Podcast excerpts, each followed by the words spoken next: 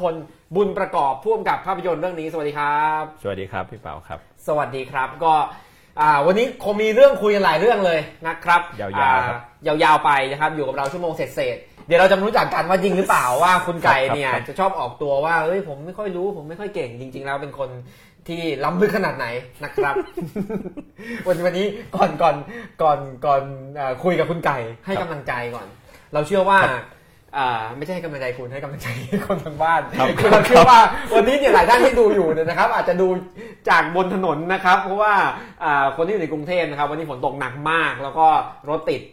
หลายที่ทั่วไปหมดเลยนะครับ หลายท่านอาจจะยังกลับไม่ถึงบ้าน ไม่เป็นไรนะครับ เราอยู่เป็นเพื่อนกันนะครับ เปิดอ่าดูไลฟ์ผ่านด้วยมือถือแล้วก็รถติดไปก็จะได้ไม่ไม่เบื่อนะครับ แต่ถ้ารถมันจะวิ่งก็ยังไงต้องต้องต้องตั้งใจขับรถก่อนนะครับ อย่ายาวแต่ดูไลฟ์นะครับ โอเคคุณไก่ครับครับผมครับผม มายังไงไปยังไงถึงได้มารับทำหนังสารคดีเรื่องนี้ครับผม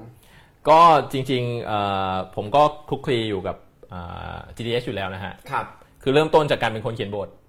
อืมอ่าเรื่อง SuckSeed ห่วยขั้นเทพฮะครับผม แล้วก็ทำมิวสิกวิดีโอทำอะไรอย่างเงี้ยแล้วก็เขียนบทอีกเรื่องหนึ่งคือเมไหนไฟแรงเฟอร์คือพอดีพี่พี่ชายเขียนผบทมซักซีดด้วยเมไหนด้วย ใช่ครับอืมพอดีพี่ชายผมเป็นผู้กำกับอยู่ที่ GDS เนี่ยครับ พี่ครับหมูชยนพ ซึ่งพี่หมูก็เป็นคนชักนำให้เข้าไปทำอะไรเกี่ยวกับ จริง ๆ เข้าไปพร้อมกันนะฮะเพราะว่าอืมเพราะว่าเรื่องซักซีเนี่ยมันมาจากหนังสั้นตอนที่ตอนเรียนจบของพี่หมูครับครับแล้วก็เลยแล้วแล้วพี่เก้งเนี่ยก็เลยชวนพี่เก้งจีรามริกุลเนี่ยก็เลยชวนทีมครับที่เคยทำหนังสั้นทักซีด้วยกันเนี่ยไปคุยแล้วเขียนบทอืมเป็นหนังครับยาวอะไรเงี้ยฮะมันก็เลยเข้าไปพร้อม ๆ กัน แล้วก็คุกคีอยู่แถวๆนั้นแหละฮะเป็นเวลาหลายปีพอสมควรครับคุณไก่เรียนมาทางนี้เรียนใช่ครับจบอ่าปริญญาตรี ภาจบอ่าภาพยนตร์นะฮะแล้วก็หลังจากคุกคีกับ GDS อยู่ประมาณสักเจ็ดปีได้มั้งฮะเจ็ดแปดปีก็ตัดสินใจไปเรียนต่อปริญญาโทด้านสารคดีครับครับ ที่เอ่อโรงเรียนชื่อ School of Visual Arts ครับที่นิวยอร์กครับอืมครับแล้วเรียนจบกลับมาก็ได้มารับโปรเจกต์นี้ก็ทำทำดีเลยครับใช่ครับก็คือ GDH เนี่ยได้โปรเจกต์นี้มา แล้วเขาก็มองเห็นว่าคุณไก่นี่เหมาะมากเลยต้องเป็นคนนี้แหละ คิดว่าอย่างนั้นนะครับคิดว่าอย่างนั้นแหละ เอ่อเขาอาจจะหลอกผมก็ได้แต่ว่าไม่ล้อเล่นนะคือคือจริงๆมันเอ่อเริ่มจากตอนที่พี่ตูนวิ่งที่บางสะพานนะฮะกรุงเทพบางสะพานครั้งครั้งแรกเนี่ยพี่เก้งสีราก็ไปวิ่งด้วยอืมแล้วพี่ตูนเขาก็เลยคือคือครั้งนั้นเนี่ยมันก็มีการถ่ายทำวิดีโอบันทึกไว้แหละ แล้วพี่ตูนเขาก็เหมือนเอออยากจะเอาวิดีโอเนี้ยมาทำเป็นบันทึกอะไรสักอย่างหนึ่งอะได้ไหมอะไรเงี้ยพี่เก้งก็เฮ้ยเออสนใจอยากอยากทำด้วยกันอะไรเงี้ยก็เลยชวนผม ซึ่งตอนนั้นผมเรียนอยู่ครับกำลังจะเรียนจบฮะ แล้วก็ก็เลยคุยวางแผนกัน เพราะว่าเหมือนเหมือนไอเดียแรกเนี่ยคือเราอยากจะเอา footage การวิ่งบางสะพานครั้งแรกเนี่ยมาทำเป็นสารคดีสั้นอืมเพื่อที่จะเป็นตัว kickstart ไปสู่การวิ่งเป็นตัวครับแม่สายก็เอาโอเคทำครับ ผมก็จบเรียนจบพอดีแล้วมันก็จะมีช่วงเวลาการฝึกงานอืมหนึ่งปีครับวีซ่าตอนแรกผมก็ตัดอืมอืมตัดสินใจว่าเออผมจะอยู่อีกปีหนึ่งแหละทำงานที่นู่น แต่ว่าครับแวบกลับมาก่อนสักสองสาเดือนเพื่อที่จะทำโปรเจกต์นี้ให้เสร็จ แล้วก็กลับไปทำงานต่อที่นู่นก็โอเคตกลงกันแล้วก็ผ่านไปสัก สองอาทิตย์อะไรเงี้ยหลังจากคุยไอเดียกัน พี่ตูนก็หายไป ไม่ตอบไลน์อืมคือเราคุยไลน์กันว่าเอ้ยเดี๋ยวผมอยากทำอย่างนี้อย่างนี้เขาก็หายไปอะแล้วก็กลับมาไม่ตอนนั้นคุยเรื่องบางสะพานก่อนใช่ใช่เรื่องที่ใช่ที่ผ่านใช่ไปแล้วใช่ฮะใช่ครัรับคุยเรื่องบางสะพานแล้วก็หายไปแล้วก็ก็กลับมาบอกว่า เออ เปลี่ยนใจแล้วว่าปิดใจไม่เอาแค่บางสะพานละอยากจะถ่ายการวิ่งเบตงแม่สายครับ ก็เลยกลับมาเลยฮะถาวรครับก็เลยไม่ไม่ไม่สามารถจะกลับไปนิวยอร์กได้อีกแล้ว โกยทุกอย่างใส่กระเป๋าแพ็คกลับมาเรียบร้อยเลยอ๋อฮะครับผมเราก็เลยมาเข้าร่วมโปรเจกต์นี้ แล้วก็ครับแปลว่าเราก็ต้องติดตามถ่ายทำอ่ากิจกรรม9เนี่ยตั้งแต่เบตงถึงแม่สายอยู่ตลอดทางเลย ใช่ครับตั้งแต่เดวันตั้งแต่พี่พี่ตูนคุยกันประชุมที่บ้านกันเลยฮะครับเรียกทีมมาแล้วก็อ่าโอเค เราจะวิ่งวิธีไหนกันดีจัดขบวนประมาณยัช่วงไหนที่วางเริ่มวางแผนครับโอ้ถ้าผมจำไม่ผิดนะฮะน่าจะประมาณเดือนมิถุนา 60ประมาณประมาณ แล้วเริ่มวิ่งประมาณพฤศจิกาพฤศจิกาใช่ครับครับเขาก็คือระหว่างทางนั้นมันก็ก็จะมีการ survey โรงพยาบาลต่างอ่าๆไปดูพี่ตูนก็ไปลงทุกที่ทั้งสิบเอ็ดครัเอ็บโรงพยาบาลว่าโอเคที่ไหนขาดอ๋อหรืออะไรบ้าง คุณไก่ก็ต้องตามไปด้วยผมก็ไปถ่ายด้วยครับสิบเอ็ดโรงพยาบาลไปมาครบแล้วครบแล้วไปครับเซอร์เวย์สถานที่เส้นทางอะไรก็ไปกับเขาไปเลยครครับไปครับโอ้โหรวมแล้วก็คือไม่ใช่แค่เฉพาะ 55 วัน 55 วันที่วิ่งเนี่ยเราก็ไปตามตลอดใช่มีครับก่อนมีหลังอีกใช่ครับวิ่งใช่ไหมจบก็ไปถ่ายอีกรวมๆแล้วเพิ่เฉพเฉพาะเวลาที่ต้องติดตามและถ่ายทำก็ประมาณสัก ครึ่งปีครึ่งปีครับ ครึ่งปีโดยประมาณครับ ก็อุทิศชีวิตไว้กับการติดตามถ่ายเรื่องนี้เลย ครับก็งานเป็นงานหลักครับครับ แล้วก็อ่าพอพี่ตูนเริ่มออกวิ่ง เราก็วิ่งตามไปด้วย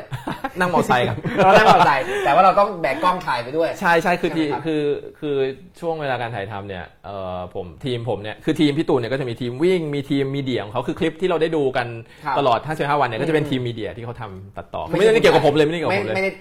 ไม่ได้ไม่ได้ถ่ายด้วยเขาไม่ได้เอาที่คุณถ่ายไปใช่ไม่ไม่เกี่ยวเลยครับอ๋อมันจะมีทีมไลฟ์ทีม media แยกกันนะทีมไลฟ์ก็คือ live Facebook live ก็ถ่ายไลฟ์อย่างเดียว media เนี่ยจะเป็นคลิปที่บิ้วดราม่าดราม่าครับครับซึ้งๆที่เราดูกันนะแล้วก็เอาเพลงแสงสุดน้ำตาไหลมาใช่ตาหลงน้ำตาไหลกัน ส่วนของผมเนี่ยก็จะเป็นทีมที่เอ่ออยู่กับขบวนเนี่ยมีทั้งหมด 4 คนครับก็จะมีผมเอ่อกับน้องเอ็มที่เป็นตากล้องเนี่ยถ่าย 2 กล้อง แล้วก็จะมีทีมอีก 2 คนก็คือเยเมนเยเมนเป็นผู้จัดการกองถ่ายครับคืออารมณ์ดูแลสารทุกข์สุขดิบ ข้าวปลาอาหารของสี่คนนี้ แล้วก็อัดเสียงใช่ครับครับแล้วก็รัชมอสไอ้มอสเนี่ยจะเป็นคนทำ report ทำ report ก็คือต้องดู footage ทั้งหมดที่ผมกับเอ็มถ่ายทุกวันนะฮะแล้วก็จดทุกทุกช็อตว่าตั้งแต่วินาทีแรกจนสุดท้ายว่าโอเคเกิดอะไรขึ้นบ้างในช็อตนี้ จดวันต่อวันเลยเหรอทุกช็อตทุกวันใช่ฮะห้าสิบห้าวัน แย่ไม่ได้นอน จริง ๆ จะเก็บไว้เล่าแต่ว่าจริง ๆ มันเป็นอย่างนี้ฮะขั้นตอนคือครับมมติว่าเราวิ่งตั้งแต่ตีสี่ใช่ไหมฮะครับ โดยเฉลี่ยแล้วก็จบสมมุติว่าห้าทุ่มอืมแล้วเราก็ชั่โมงนี่ยแล้วเราก็โอคแล้วเราก็นั่งรถจากเส้นชัยเนี่ยไปที่โรงแรมครับปุ๊บอะมอมอสก็โหลดการ์ดที่โรงแรม แล้วก็นั่งตอนทำงานห้าทุ่มกว่าอ่า แล้วผมก็นอนๆครับ นอนนอนนอนอ่านนอนเสร็จตีสามตื่นแล้วไอ้มอสทำงานเสร็จพอดี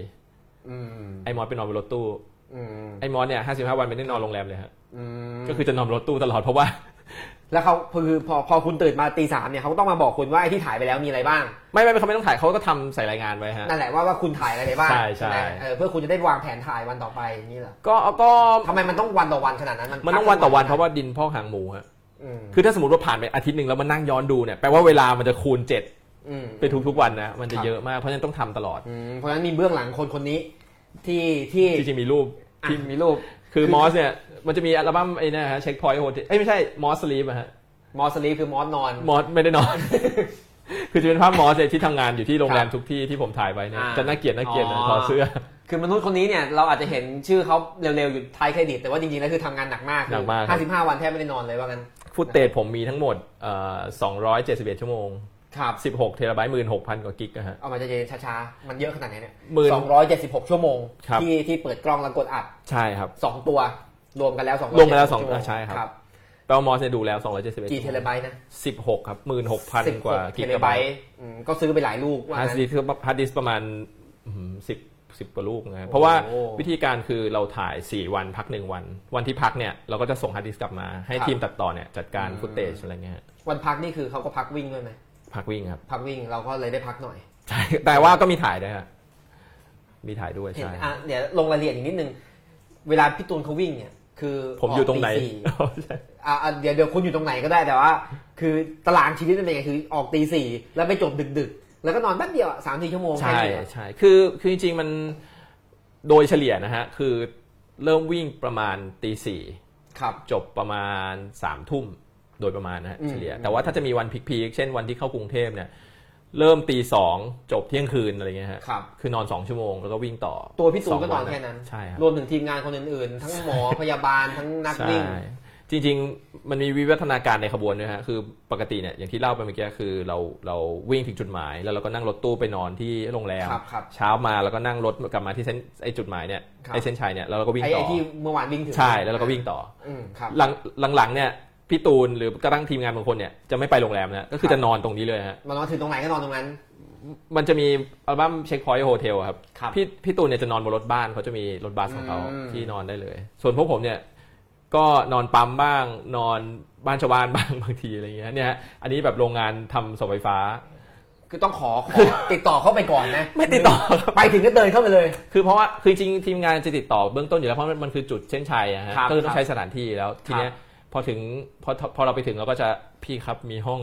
ว่างๆไหมครับ ขอนอนหน่อยอะไรเงี้ยฮะอ่าห้องน้ำที่มีบ้างไม่มีบ้างก็แล้วแต่หน้างานอะไรเงี้ยฮะส่วนใหญ่มีสถานที่ไหนเจ้าของเขาก็โอเค มาช่วยอำนวยความสะดวกให้ใช่พอเราบอกว่าเรามากับโครงการก้าวอะไรเงี้ยฮะจะขึ้นรถไปไหนจะขึ้นบ้านใครเพื่อไปถ่ายอะไรเงี้ย ทุกคนครับจะให้ความร่วมมือมากอืมเพราะฉะนั้นเราก็กินนอนแบบนี้คือบางคืนก็นอนโรงแรม แต่บางคืนที่จุดจุดที่วิ่งสุดท้ายเนี่ยมันไม่มีอะไรเราก็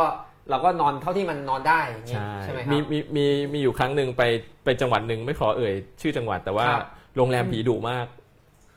แต่แต่ยังได้นอนโรงแรมแต่ว่าผีถูกคือนอนสองคือจริงๆโรงแรมนี้ต้องพักสองคืนนะครับแต่คืนแรกที่ไปถึงเนี่ย เราก็นอนไปเราก็ไม่เราผมก็ไม่มีเซนส์ผมก็นอนไปผมตื่นเช้ามีเซนส์ตื่นเช้ามาทีมรถตู้ทีมหมออะไรเล่า เมื่อคืนเจอแบบหนักมากอะไรเงี้ยมีรอยแบบคราบเลือดมี ผมก็ไม่รู้ผมแต่ผมไม่เจอไง คืนที่สองก็เลยตัดสินใจนอนริมแม่น้ำวางเอามุ้งไปกาง อยู่ในป่าก็คือแทนที่จะกลับโรงแรม ไม่กล้ากลับโรงแรม จริงๆน่าถ้ามีเซนส์หน่อยจะได้หนังเรื่อง กลัวมากเลยเขาบอกว่าจริงๆโรงโรงแรมเนี้ยได้พักเพราะว่าคนพักน้อย ไม่มีใครกล้าพักเพราะเขาอืมเขารู้กันอยู่แล้วว่าโรงแรมเนี้ยมันมันน่ากลัวเนี่ยฮะอืมเมื่อกี้ภาพเมื่อกี้คือ แต่เราไปทิ้งทีมครับภาพภาพเมื่อกี้ภาพนี้นะครับคือที่นอนของพวกผมวันนั้นเพราะไม่กล้าไปนอนโรงแรมใช่ไม่นอนแบบนี้ใช่ครับนะครับ ซึ่งเออเนี่ยคือเวลาเราดูข่าวเราอาจจะดูข่าวแต่ว่าพี่ตูนเป็นยังไงบ้างพี่ตูนเจ็บขาวิ่งไหวไหมแต่ว่าจริงๆเราอาจจะลืมคิดไปว่าในขบวนเนี่ยมีคนต้องติดตามโอ้โหแล้วเป็นก็ร้อยฮะเป็นร้อยลำบากไปพร้อม ๆ กันเป็นร้อยเป็นร้อยครับเป็นร้อยคนแล้วเวลาไปนอนโรงแรมไปนอนข้างถนนไปนอนก็นอนกันเป็นร้อยคนอย่างก็นี้ไม่ครับก็แล้วแต่ว่าใครคือแต่ละทีมก็จะมีหน้าที่แตกต่างกันไปอย่างเงี้ยครับอย่างอย่างพวกผมเนี่ยหรือทีมติดตั้งเนี่ยก็จะต้องตื่นก่อนนอนทีหลัง คือเราถ่ายจนพี่ตูนนอนแล้วก็ไปนอนอืมอืมทีมติดตั้งก็เหมือนกันก็คือเก็บครับข้าวของเขาจะได้นอนก็ตื่น ก็ก็นอนก็ก็ดึกแล้วอะไรเงี้ยเราก็ต้องตื่นมาเซตก่อนพวกพวกพวกเหล่านี้ก็จะหาที่ที่มันใกล้ที่สุดที่มันไม่ต้องใช้เวลาครับสมมุติว่าเรานั่งรถตู้เราก็ต้องเหมือนต้องตื่นสองรอบอะฮะอืมตื่นมาขึ้นรถตู้เสร็จนอนรถตู้ตื่นมาอีกรอบมันอืมอืมมันเหนื่อยอะไรเงี้ย ไม่แบบเอาถามจริงๆคือมันไม่มีแบบ เออวันนี้ ภาพก็คล้ายๆเดิมนะมันก็ภาพพี่ตูนวิ่งก็เหมือนเดิมแล้วมีมีหนีไปนอนก่อนบ้างได้ไหมไม่มีไม่ไม่ไม่หนีไปนอนแต่ว่าช่วงหลังๆนะฮะพอขึ้นมาเลยกรุงเทพขึ้นมาช่วงแบบภาคกลางภาคเหนือแล้วเนี่ยผมก็คุยกันในทีมแหละว่าเฮ้ยชักจะซ้ำๆเยอะแล้วเหมือนกันเออก็ผัดกันไปวิ่งบ้างอะไรเงี้ยฮะพากันไปวิ่งคือแทนที่จะไปพัก คือแบบไปช่วยโบกรถกันรถบ้างอ่าไงเพราะว่าทีมก็คือคือทีมก็ที่เห็นว่าจริงร้อยคนเนี่ยจริงๆก็ไม่ได้เยอะมาก เพราะว่า เพราะว่าประชาชนที่มารอเนี่ยก็ค่อนข้างเยอะมากแล้วก็การจราจรอะไรต่างๆมันก็ต้องการการอำนวยความสะดวกอะไรเงี้ยเราก็ต้องแบบเฮ้ยลงไปช่วยโบกทำรไมถไม่ไปพักทำไมถึงคิดว่าจะมาทำหน้าที่อื่นในขบวน มันสนุกนะพี่จริง ๆ มันก็คือมันเหนื่อยแต่มันก็สนุกด้วยมันแบบคือเหตุการณ์ทุกวันมันเซอร์เรียลมากนะฮะมหัศจรรย์พอมควรพอเราเห็นคนเป็นหมื่นเป็นแสนทุกวันครับยืนเรียงกันรอกัน แล้วก็แบบทุกคนมาด้วย energy ที่แบบว่าค่อนข้างบวกอะไรเงี้ยเราก็สนุก แล้วก็แล้วก็อีกอย่างก็คือเรามีอะไรอยากช่วยเราก็ช่วยฮะมีอะไรที่เราพอจะช่วยได้อะไรเงี้ยเพราะว่ามันมันมันเรามาด้วยกันแล้วมันตึงมากอะไรเงี้ยแบบบางวันแบบโอ้โหบีบคั้นมันเราก็ต้องลงไปแบ่งเบา บีบคั้นนี้เป็นเพราะว่าอะไรครับถึงคนประชาชนเยอะอะไรเงี้ยฮะแล้วทุกคนก็เราต้องการจัดมาการใช่แบบว่าเราต้องคอยบอกเขาคอยเตือนเขาว่าเฮ้ยรอหลังเส้นขาวนะ หรือว่าอืมใส่เงินได้ก็ใส่เงินก่อนอะไรทำนองเนี้ยฮะอืมอย่าไปดึงพี่ตูนเพราะไม่งั้นทุกคนจะมาหาพี่ตูนหมดใช่ไหมเป็นไปไม่ได้อะไรเงี้ยฮะครับทำนองนี้ก็ต้องเซฟ ก็เลยมีหน้าที่อื่น ๆด้วยในฐานะใช่ทีมงานที่เดินทางไปด้วยกันใช่ตลอดครับใช่55 วันใช่นะครับเอิ่ม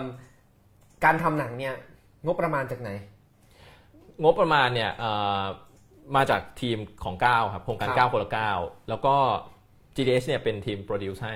อืมครับครับผม ซึ่งก็เป็นเงินที่คนหยอดหยอดๆกันไม่ใช่ไม่ใช่ครับไม่ใช่ครับ แยกกัน อันนี้เป็นคละเป็นบัญชีเงินที่มาจากสปอนเซอร์ ที่จัดทำการวิ่งอยู่แล้วฮะครับก่อนที่จะเกิดการเปิดกล่องรับบริจาคใดๆทั้งสิ้น ก็คือเงินเงินที่พี่ตูนขอสปอนเซอร์มาเพื่อทำการวิ่งเบตงแม่สายเนี่ยอีกก้อนหนึ่งที่อยู่ในนั้นก็คือสำหรับทำหนังเรื่องนี้ฮะไม่ได้ไม่ได้เอาเงิน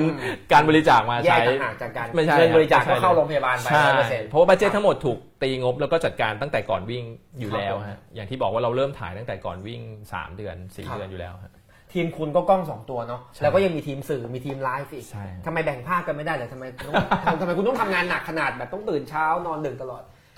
เพราะว่าเพราะว่าหนังเขาผมถ่ายสวยกว่าเขาอีก ไม่ไม่เกี่ยวครับที่เห็นออกมานี่ยังสวยไม่พอไม่ไม่ไม่ใช่เรื่องความสวยงามครับมันเป็นเรื่องมุมมอง อืมคือมันเป็นคือเขาเรียกว่าไงธรรมชาติของสื่อที่เราทำคนละแบบกันนะฮะอืมคือไลฟ์ก็ต้องมีหน้าที่แบบหนึ่งคือเราต้องจับภาพให้ได้ต่อเนื่องที่สุดครับเล่าเรื่องให้ครบที่สุด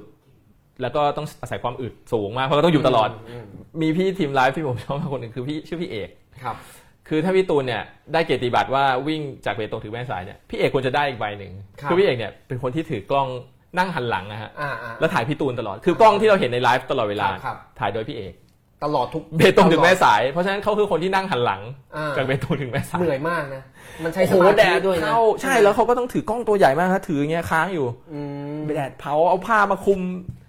ลุม55วันนะฮะคุณก็ไม่ไปเปลี่ยนช่วยเขาควรได้เกียรติบัตรมาก ผมไม่ไม่ไหวครับพี่นั่นแหละฮะคือจะบอกว่าโอเค nature ของงานที่ livestream ก็อย่างหนึ่งงาน media ก็อีกแบบหนึ่งงาน media ก็ต้องการความรวดเร็ว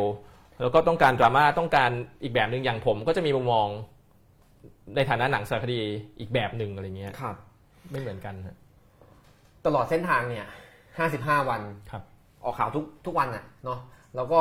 ไปที่ไหนเนี่ยก็มีคนมาเข้าแถวต้อนรับ มีกิจกรรมมีคนเตรียมอะไรไว้ต้อนรับมากมายเลยนะครับเห็นพลังของประชาชนที่อยากมามีส่วนร่วมกับกิจกรรมนี้ครับผมมหาศาลครับนะครับอย่างเช่นประประเทศไทยไม่ไม่ค่อยมีปรากฏการณ์อะไรแบบนี้ให้เห็นกันครับผมนะครับ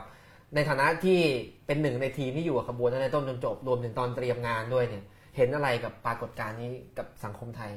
มันมันทำให้เรารู้สึกหรือคิดมองมองสังคมไทยอย่างไรไหมครับ อืม มองยังไง ก็จริง ๆ ผมรู้สึกว่า ไม่รู้จากประสบการณ์ส่วนตัวที่ไปเนี่ย ผมรู้สึกว่าผมได้รับพลังงานลึกลับบางอย่างเหมือนกันนะฮะจากจากพลังงานลึกลับหมายถึงว่าในแง่ว่าแบบโอ้โหมันคือคาว่าน้ำใจอะอืมคืออาจจะคลีเช่ที่แบบว่าทุกคนจะพูดไปจนเฟือแล้วโอ้โหนี่คือพลังน้ำใจเลยเออแต่มันก็รู้สึกอย่างนั้นจริงๆมันปฏิเสธไม่ได้ เพราะว่าเราไปอยู่ในขบวนตั้งแต่เช้าจดเย็นมีคนมายืนรอ แล้วก็อาหารอืมการกินต่างๆเอ่อเอ่อ การตอบรับอะไรเงี้ยคือคือเราเห็นเราเห็น ใช้คำว่าอะไรดีอะจังหวะไหนประทับใจที่สุด จังหวะไหนมีแมที่แบบโอ้โหจำแม่นเลยเรื่องเนี้ยโอ้โหจะติดตราติดติดตราตรึงใจแล้วจะเอาไปเล่าให้เพื่อนๆและลูกหลานฟังไปอีกนาน คือมันก็คือมันก็เป็นมวลรวมมากกว่า คือไม่ได้มีช็อตไหนที่แบบโอ้โห น้ำตาผมไหลอะไรเงี้ยคือคือคือคือเราไม่ได้เราไม่ได้เป็นคนอินขนาดนั้นอะไรเงี้ยครัในบแง่ในแง่ของแบบกิจกรรมที่แบบคนมาตอบรับอะไรเงี้ยฮะแต่ว่าแต่ว่าเราเรารู้สึกเป็นก้อนอ้วนๆรวมๆมากกว่าแบบเฮ้ยโอเคเรา เราเห็นเอ่อความหลากหลายของของ character ของคนตั้งแต่ใต้จดเหนืออะไรเงี้ยฮะอืมความหลากหลายแล้วก็ จะพูดว่าไงดีอะอืมผม เมื่อกี้ที่ผมบอกว่ามัน surreal อะฮะครับผมคิดว่าอันนั้นน่ะมันมันมันอาจจะค่อนข้างจำกัดความได้ระดับหนึ่งคือไม่ใช่ positive หรือ negative แต่ว่ามันค่อนข้างแบบมันดูแบบมันดูไม่จริงยังไงไม่รู้อะทำไมคนถึงแบบเยอะขนาดนี้อะไรเงี้ยด้วย attitude แบบนี้อะไรเงี้ยอืมอืมซึ่งมันเป็นปรากฏการณ์ที่อาจจะไม่เกิดขึ้นอีกแล้วก็ได้ ก็ก็ไม่รู้เหมือนกันไม่ได้เกิดขึ้นแน่ก็ไม่พี่เป่าไม่ไปแน่วิ่งอาจจะมีคนมาลองรออะไรรอด่ารอ แล้วรู้สึกยังไงที่ได้ติดตามได้มีโอกาสจริงจริงๆหลาย ๆ คนก็คงอยากมีโอกาสนะเนาะแต่ว่าก็อาจจะด้วยภารกิจชีวิตอะไรก็ไม่ได้มีโอกาสจะไปวิ่งตาม หรือว่าบางคนก็พยายามจะไปวิ่งแล้วแต่อาจจะร่างกายวิ่งไม่ไหวอะไรเงี้ยคุณไก่รู้สึกยังไงที่มีโอกาสได้ติดตาม ตลอดขบวนเส้นทาง 50 กว่าวันครับ ก็สนุกนะฮะอย่างที่เล่าไปแล้วฮะผมว่ามันเป็นคือคือจริง ๆ ตอนที่ตัดสินใจว่าจะทำโปรเจกต์นี้หรือไม่อะฮะอืมคิดสั้นมาก เพราะว่าพอเรารู้ว่าโอเคเบตงแม่สาที่ยสั้นแปลว่าใช้เวลาน้อยในการตัดสินใจ ไม่ใช่ฆ่าตัวตายไม่ใช่แบบนั้นเออคือเออเราพอเรารู้โจทย์อืมว่ามันเราจะต้องเราจะต้องถ่ายทำเรื่องนี้เนี่ยครับคือหนึ่งคือ subject คือพี่ตูนเออเราเป็นครับแฟนคลับเขาอยู่แล้วตั้งแต่อ่าเด็กๆเล่นเพลงเขาร้องเพลงเขาอะไรเงี้ยฮะสองคือพอมันเป็นเรื่องของเอ่อการที่เราจะได้ไปเจอคนตั้งแต่เบตงถึงแม่สายได้เห็นครับปรากฏการณ์ที่มันน่าจะเป็นมหากรรมระดับชาติอย่างหนึ่งเนี่ยเออโอเคเราเราตัดสินใจทำทันทีอะไรเงี้ยเพราะเรารู้ว่าโอเค เราเอาแล้วก็อีกประการหนึ่งคือ เรารู้สึกว่า คือใจหนึ่งอะตอนแรกที่ผม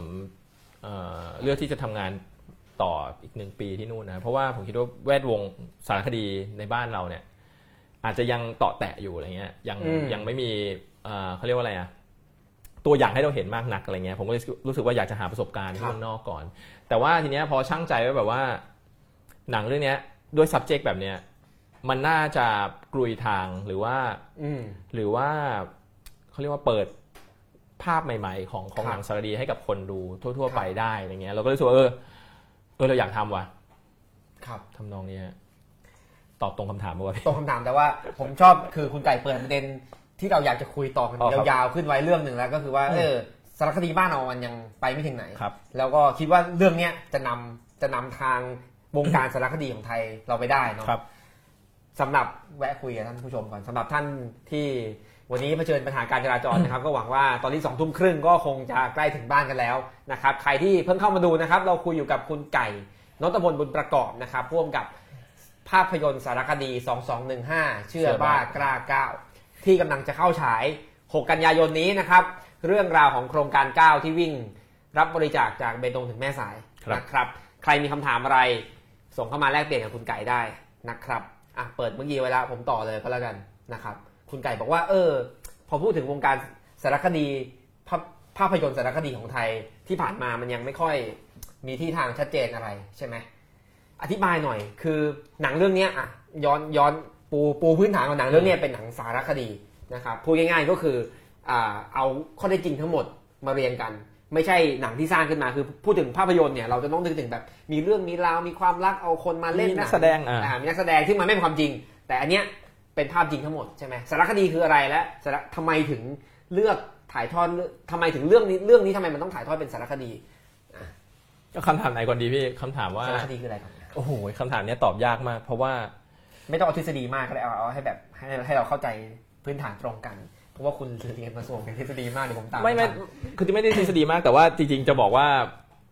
เท่าที่ผมทราบอะนะฮะคือครับคือคำจำกัดความว่านี่คือหนังเอ่อถ้าใช้ภาษาอังกฤษคือ documentary film เนี่ยมันมีการจำกัดความหรือนิยามคำคำเนี้ยในประวัติศาสตร์โลกภาพยนตร์เนี่ยตั้งแต่หนังเรื่องหนึ่งในปี 1920 คือ Nanook of the North คือถ้าใครเรียนฟิล์มเนี่ยจะคุ้นกับเรื่องนี้มาก เพราะมันเกี่ยวกับสารคดีเอสกิโมครับนะฮะหนึ่งความเก้าเป็นสอองยู่ศูนย์ประมาณถึงร้อยปีนะ อ่าใช่ใช่ใช่ฮะซึ่งซึ่งหนังเรื่องเนี้ยก็เล่าวิถีชีวิตเอสกิโมครอบครัวหนึ่งที่แบบว่าเอ้ยชาวอินูอิตทุกทีหรือจะตีว่าเอสกิโมได้ก็คือเขาอยู่ที่กรีนแลนด์อะไรเงี้ยฮะแล้วก็ก็เป็นวิถีชีวิตการล่าสัตว์ด้วยธนูใช้หอกล่าวอลรัส แล้วก็พายเรือแคนูอะไรเงี้ยฮะเอ้ยพายเรือแคนูถูกป่ะพี่ไม่ใช่มั้งอะพายเรืออ่าโอเคอ่าโอเคประมาณนั้น แล้วก็ปรากฏว่าเออซึ่งหนังเรื่องเนี้ยพอมันออกมาก็ฮิตระเบิดมากเพราะว่ามันโอ้โหมัน Amazing มาก ไม่มีใครเคยเห็นวิถีชีวิตชาวอินูอิตแบบนี้อะไรเงี้ยฮะแต่ปรากฏว่าเอ่อมีคนสืบทราบภายหลังว่า คือจริงๆอะหนังเรื่องนี้มันเซ็ตหมดเลยอืมคือวิถีชีวิตชาวอินูอิตในในปีนั้นนะฮะอืมปีนั้นจริงๆอะเขาใช้ปืนล่าสัตว์กันแล้วเขาใส่สเวตเตอร์เขาแบบว่าใช้ชีวิตเหมือนเป็นแบบเอ่อเหมือนคนตะวันตกอะไรเงี้ยครับแต่ภาพที่เห็นนะมันคือภาพที่แบบอืมเหมือนยุคภาพที่เราโบราณอาจารย์ยุคโบราณอะไรเงี้ยฮะพุ่มกับก็เถียงว่าจริง ๆเขาไม่ได้โกหกทุกคนนะนี่คือการรื้อฟื้นครับ ภาพที่มันเคยเกิดขึ้นอืมให้มันมีขึ้นมาใหม่เท่านั้นเองแต่มันคือการเซตแต่มันคือการเซตอืมแต่มันก็แต่มันก็เกิดข้อถกเถียงตลอดเวลาว่าเฮ้ยแล้วแค่ไหนถึงเรียกว่าจริงหรือไม่จริงเพราะว่าอ้าวนี่คือภาพจริงนะเว้ยครับที่เกิดขึ้นแต่มันแค่สะท้อนความจริงที่แบบ มันไม่ได้เกิดขึ้นณโมเมนต์นั้นเท่านั้นเองอะไรเงี้ยมันก็เกิดข้อถกเถียงกันมาตลอดประวัติศาสตร์การทำหนังสารคดีจนถึงทุกวันนี้ก็ยังมีคนพยายามตั้งคำถามอยู่ว่าสารคดีคืออะไรครับ แค่ไหนถึงเป็นสารคดี แค่ไหนถึงไม่ใช่สารคดีอืมอะไรเงี้ยฮะทีเนี้ยผมผมจะ ผมชอบเอ่อโค้ดของคนคนหนึ่งเอ่อเขาชื่อชื่ออะไรวะเอ่อชื่ออะไรครับ ไม่ทราบ เดี๋ยวนะนึกก่อนอะเขาเป็นใครก่อนโอ้โหลืมได้ไงเนี่ยให้เวลานะครับ เราให้เวลาคุณไก่แป๊บหนึ่งนะครับ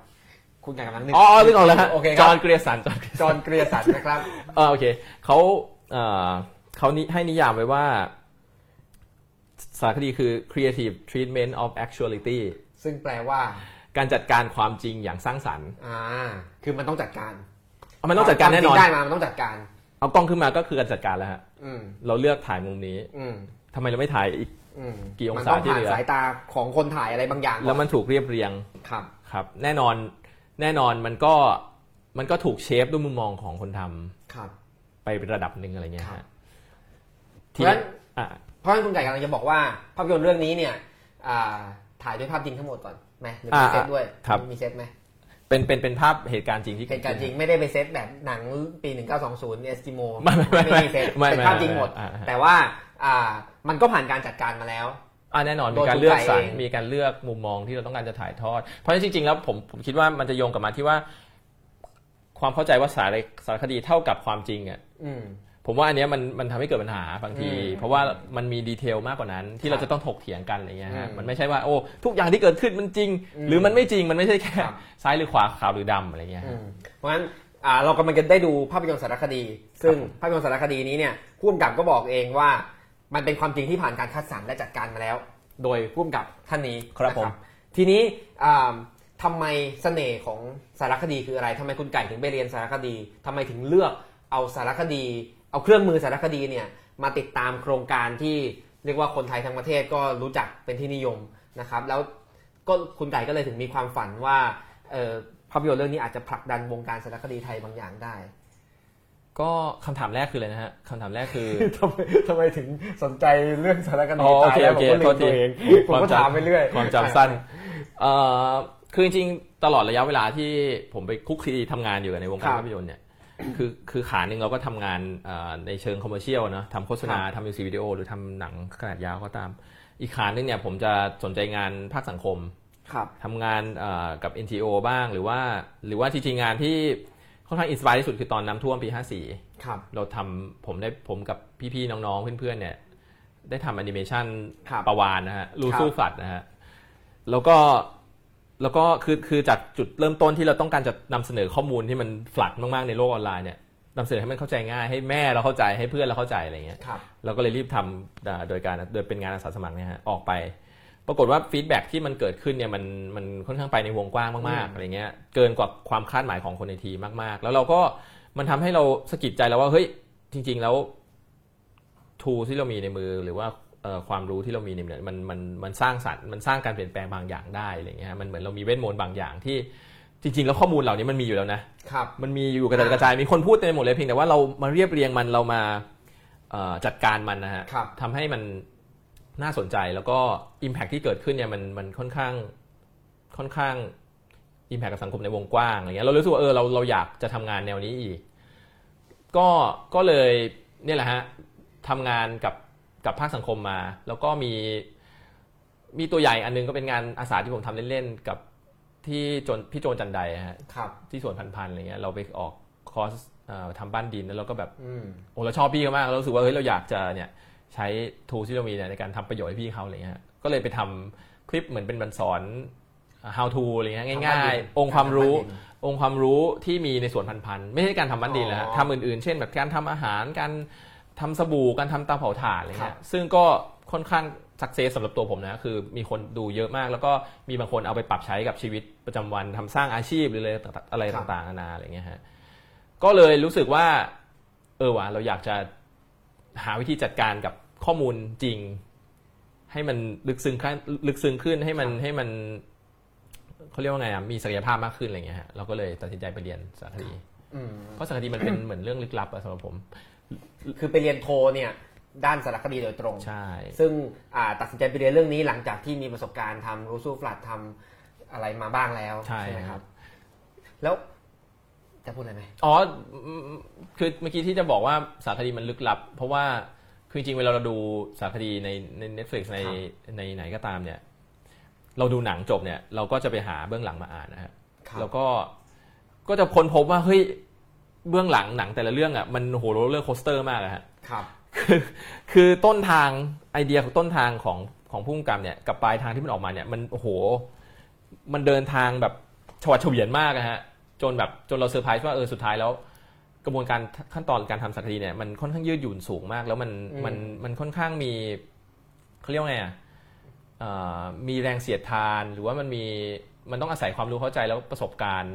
รอบตัวสูงสูงไปกว่าแค่ทักษะในการทำหนังอืมเพียงอย่างเดียวอะไรเงี้ยครับเราเลยอยากจะเข้าใจมันมากขึ้น อยากจะเรียนรู้มันมากขึ้นก็เลยไปเรียนครับครับ พูดจริง ๆ ผมคิดว่าอ่าวงอ่าคนไทยเนี่ยยังไม่ค่อยนิยมดูสารคดีฮะอันนี้รู้สึกไหมคือคือพอพูดถึงหนังเนี่ยหนังชั่วโมงกว่าสองชั่วโมงเนี่ยครับคนไทยก็จะนึกถึงอ่าหนังที่มันเป็นเขาเรียกอะไรฟิกชัน fiction ใช่ไหม fiction เออคือคือเรียกเรื่องแต่งอะเรื่องแต่งใช่ไหมแล้วก็เรียกน้ำหูน้ำตาได้บ้างอะไรบ้าง แต่ว่า วงอ่าสารคดีไทยที่จะมีชื่อเสียงที่จะเป็นที่รู้จักเนี่ยยังน้อยเดี๋ยวครับเดี๋ยวนี้ก็จะมี Girl Don't Cry ออกอ๋มาอครับใช่ไหมครับนี่ก็ถือว่าคือ Girl Girl Girl Don't Cry นี่เรื่อง BNK48 ครับคือวงดังมากอะแต่พอสารคดีออกมาเอาจริงๆมันก็ไม่ได้ฉายทุกโรงด้วยซ้ำมันก็ยังยังมีคนดูไม่มากนักใช่ไหมครับครับทำไมทำไมคนไทยเหมือนกับยังไม่ค่อยคุ้นเคยกับสารคดีหรือเปล่าคือจริงๆเอ่อเท่าที่เท่าเท่าที่ผมทราบนะฮะครับเท่าที่ผมไปเรียนเนี่ย คือจริงๆที่อเมริกาเนี่ยสารคดีก็ไม่ได้เป็นวงกว้างเท่า fiction นะฮะอ่าอ่าอ่าคือมันผมว่ามันเป็น nature ของของของ media ชนิดนี้อยู่พอสมควรนะฮะที่มันไม่ได้เป็นกระแสหลักครับ อยู่แล้วคือ แต่ว่าพอพอเราเทียบเราเปรียบเทียบประเทศเราที่เล็กจิ๋วเนี่ยเมื่อเทียบกับอเมริกาเนี่ยเราก็จะมองเห็นว่าโอ้โหอเมริกาทำไมมันฮิตกว่าเยอะเพราะว่าเขาเขาใหญ่กว่าเราเป็นพันเท่าไงฮะอืม market บ้านเรามันเล็กแน่นอนครับคนทำสื่อก็น้อยกว่าครับอันนั้นเป็นปัจจัยหนึ่งว่าน่าจะมีปัจจัยอื่นๆอีกในแง่กฎหมายหรืออะไรก็ตาม แต่ว่าเนี่ยแหละฮะผมเคยไปเทศกาลหนึ่งที่ที่นิวยอร์กครับมันชื่อ Doc NYC เป็นเทศกาลสารคดีที่ค่อนข้างจะเรียกว่าใหญ่อันดับต้นๆของโลกเลยแหละแล้วผมได้มีโอกาสไปเพราะว่าโรงเรียนผมโคกับเทศกาลนี้ แล้วก็เขาเลือกหนังนักเรียนไปฉายอะไรเงี้ยฮะครับผมก็เลยได้ไป แล้วก็มันก็เป็นปาร์ตี้ที่จัดที่ Kickstarter Headquarter อะไรเงี้ยฮะ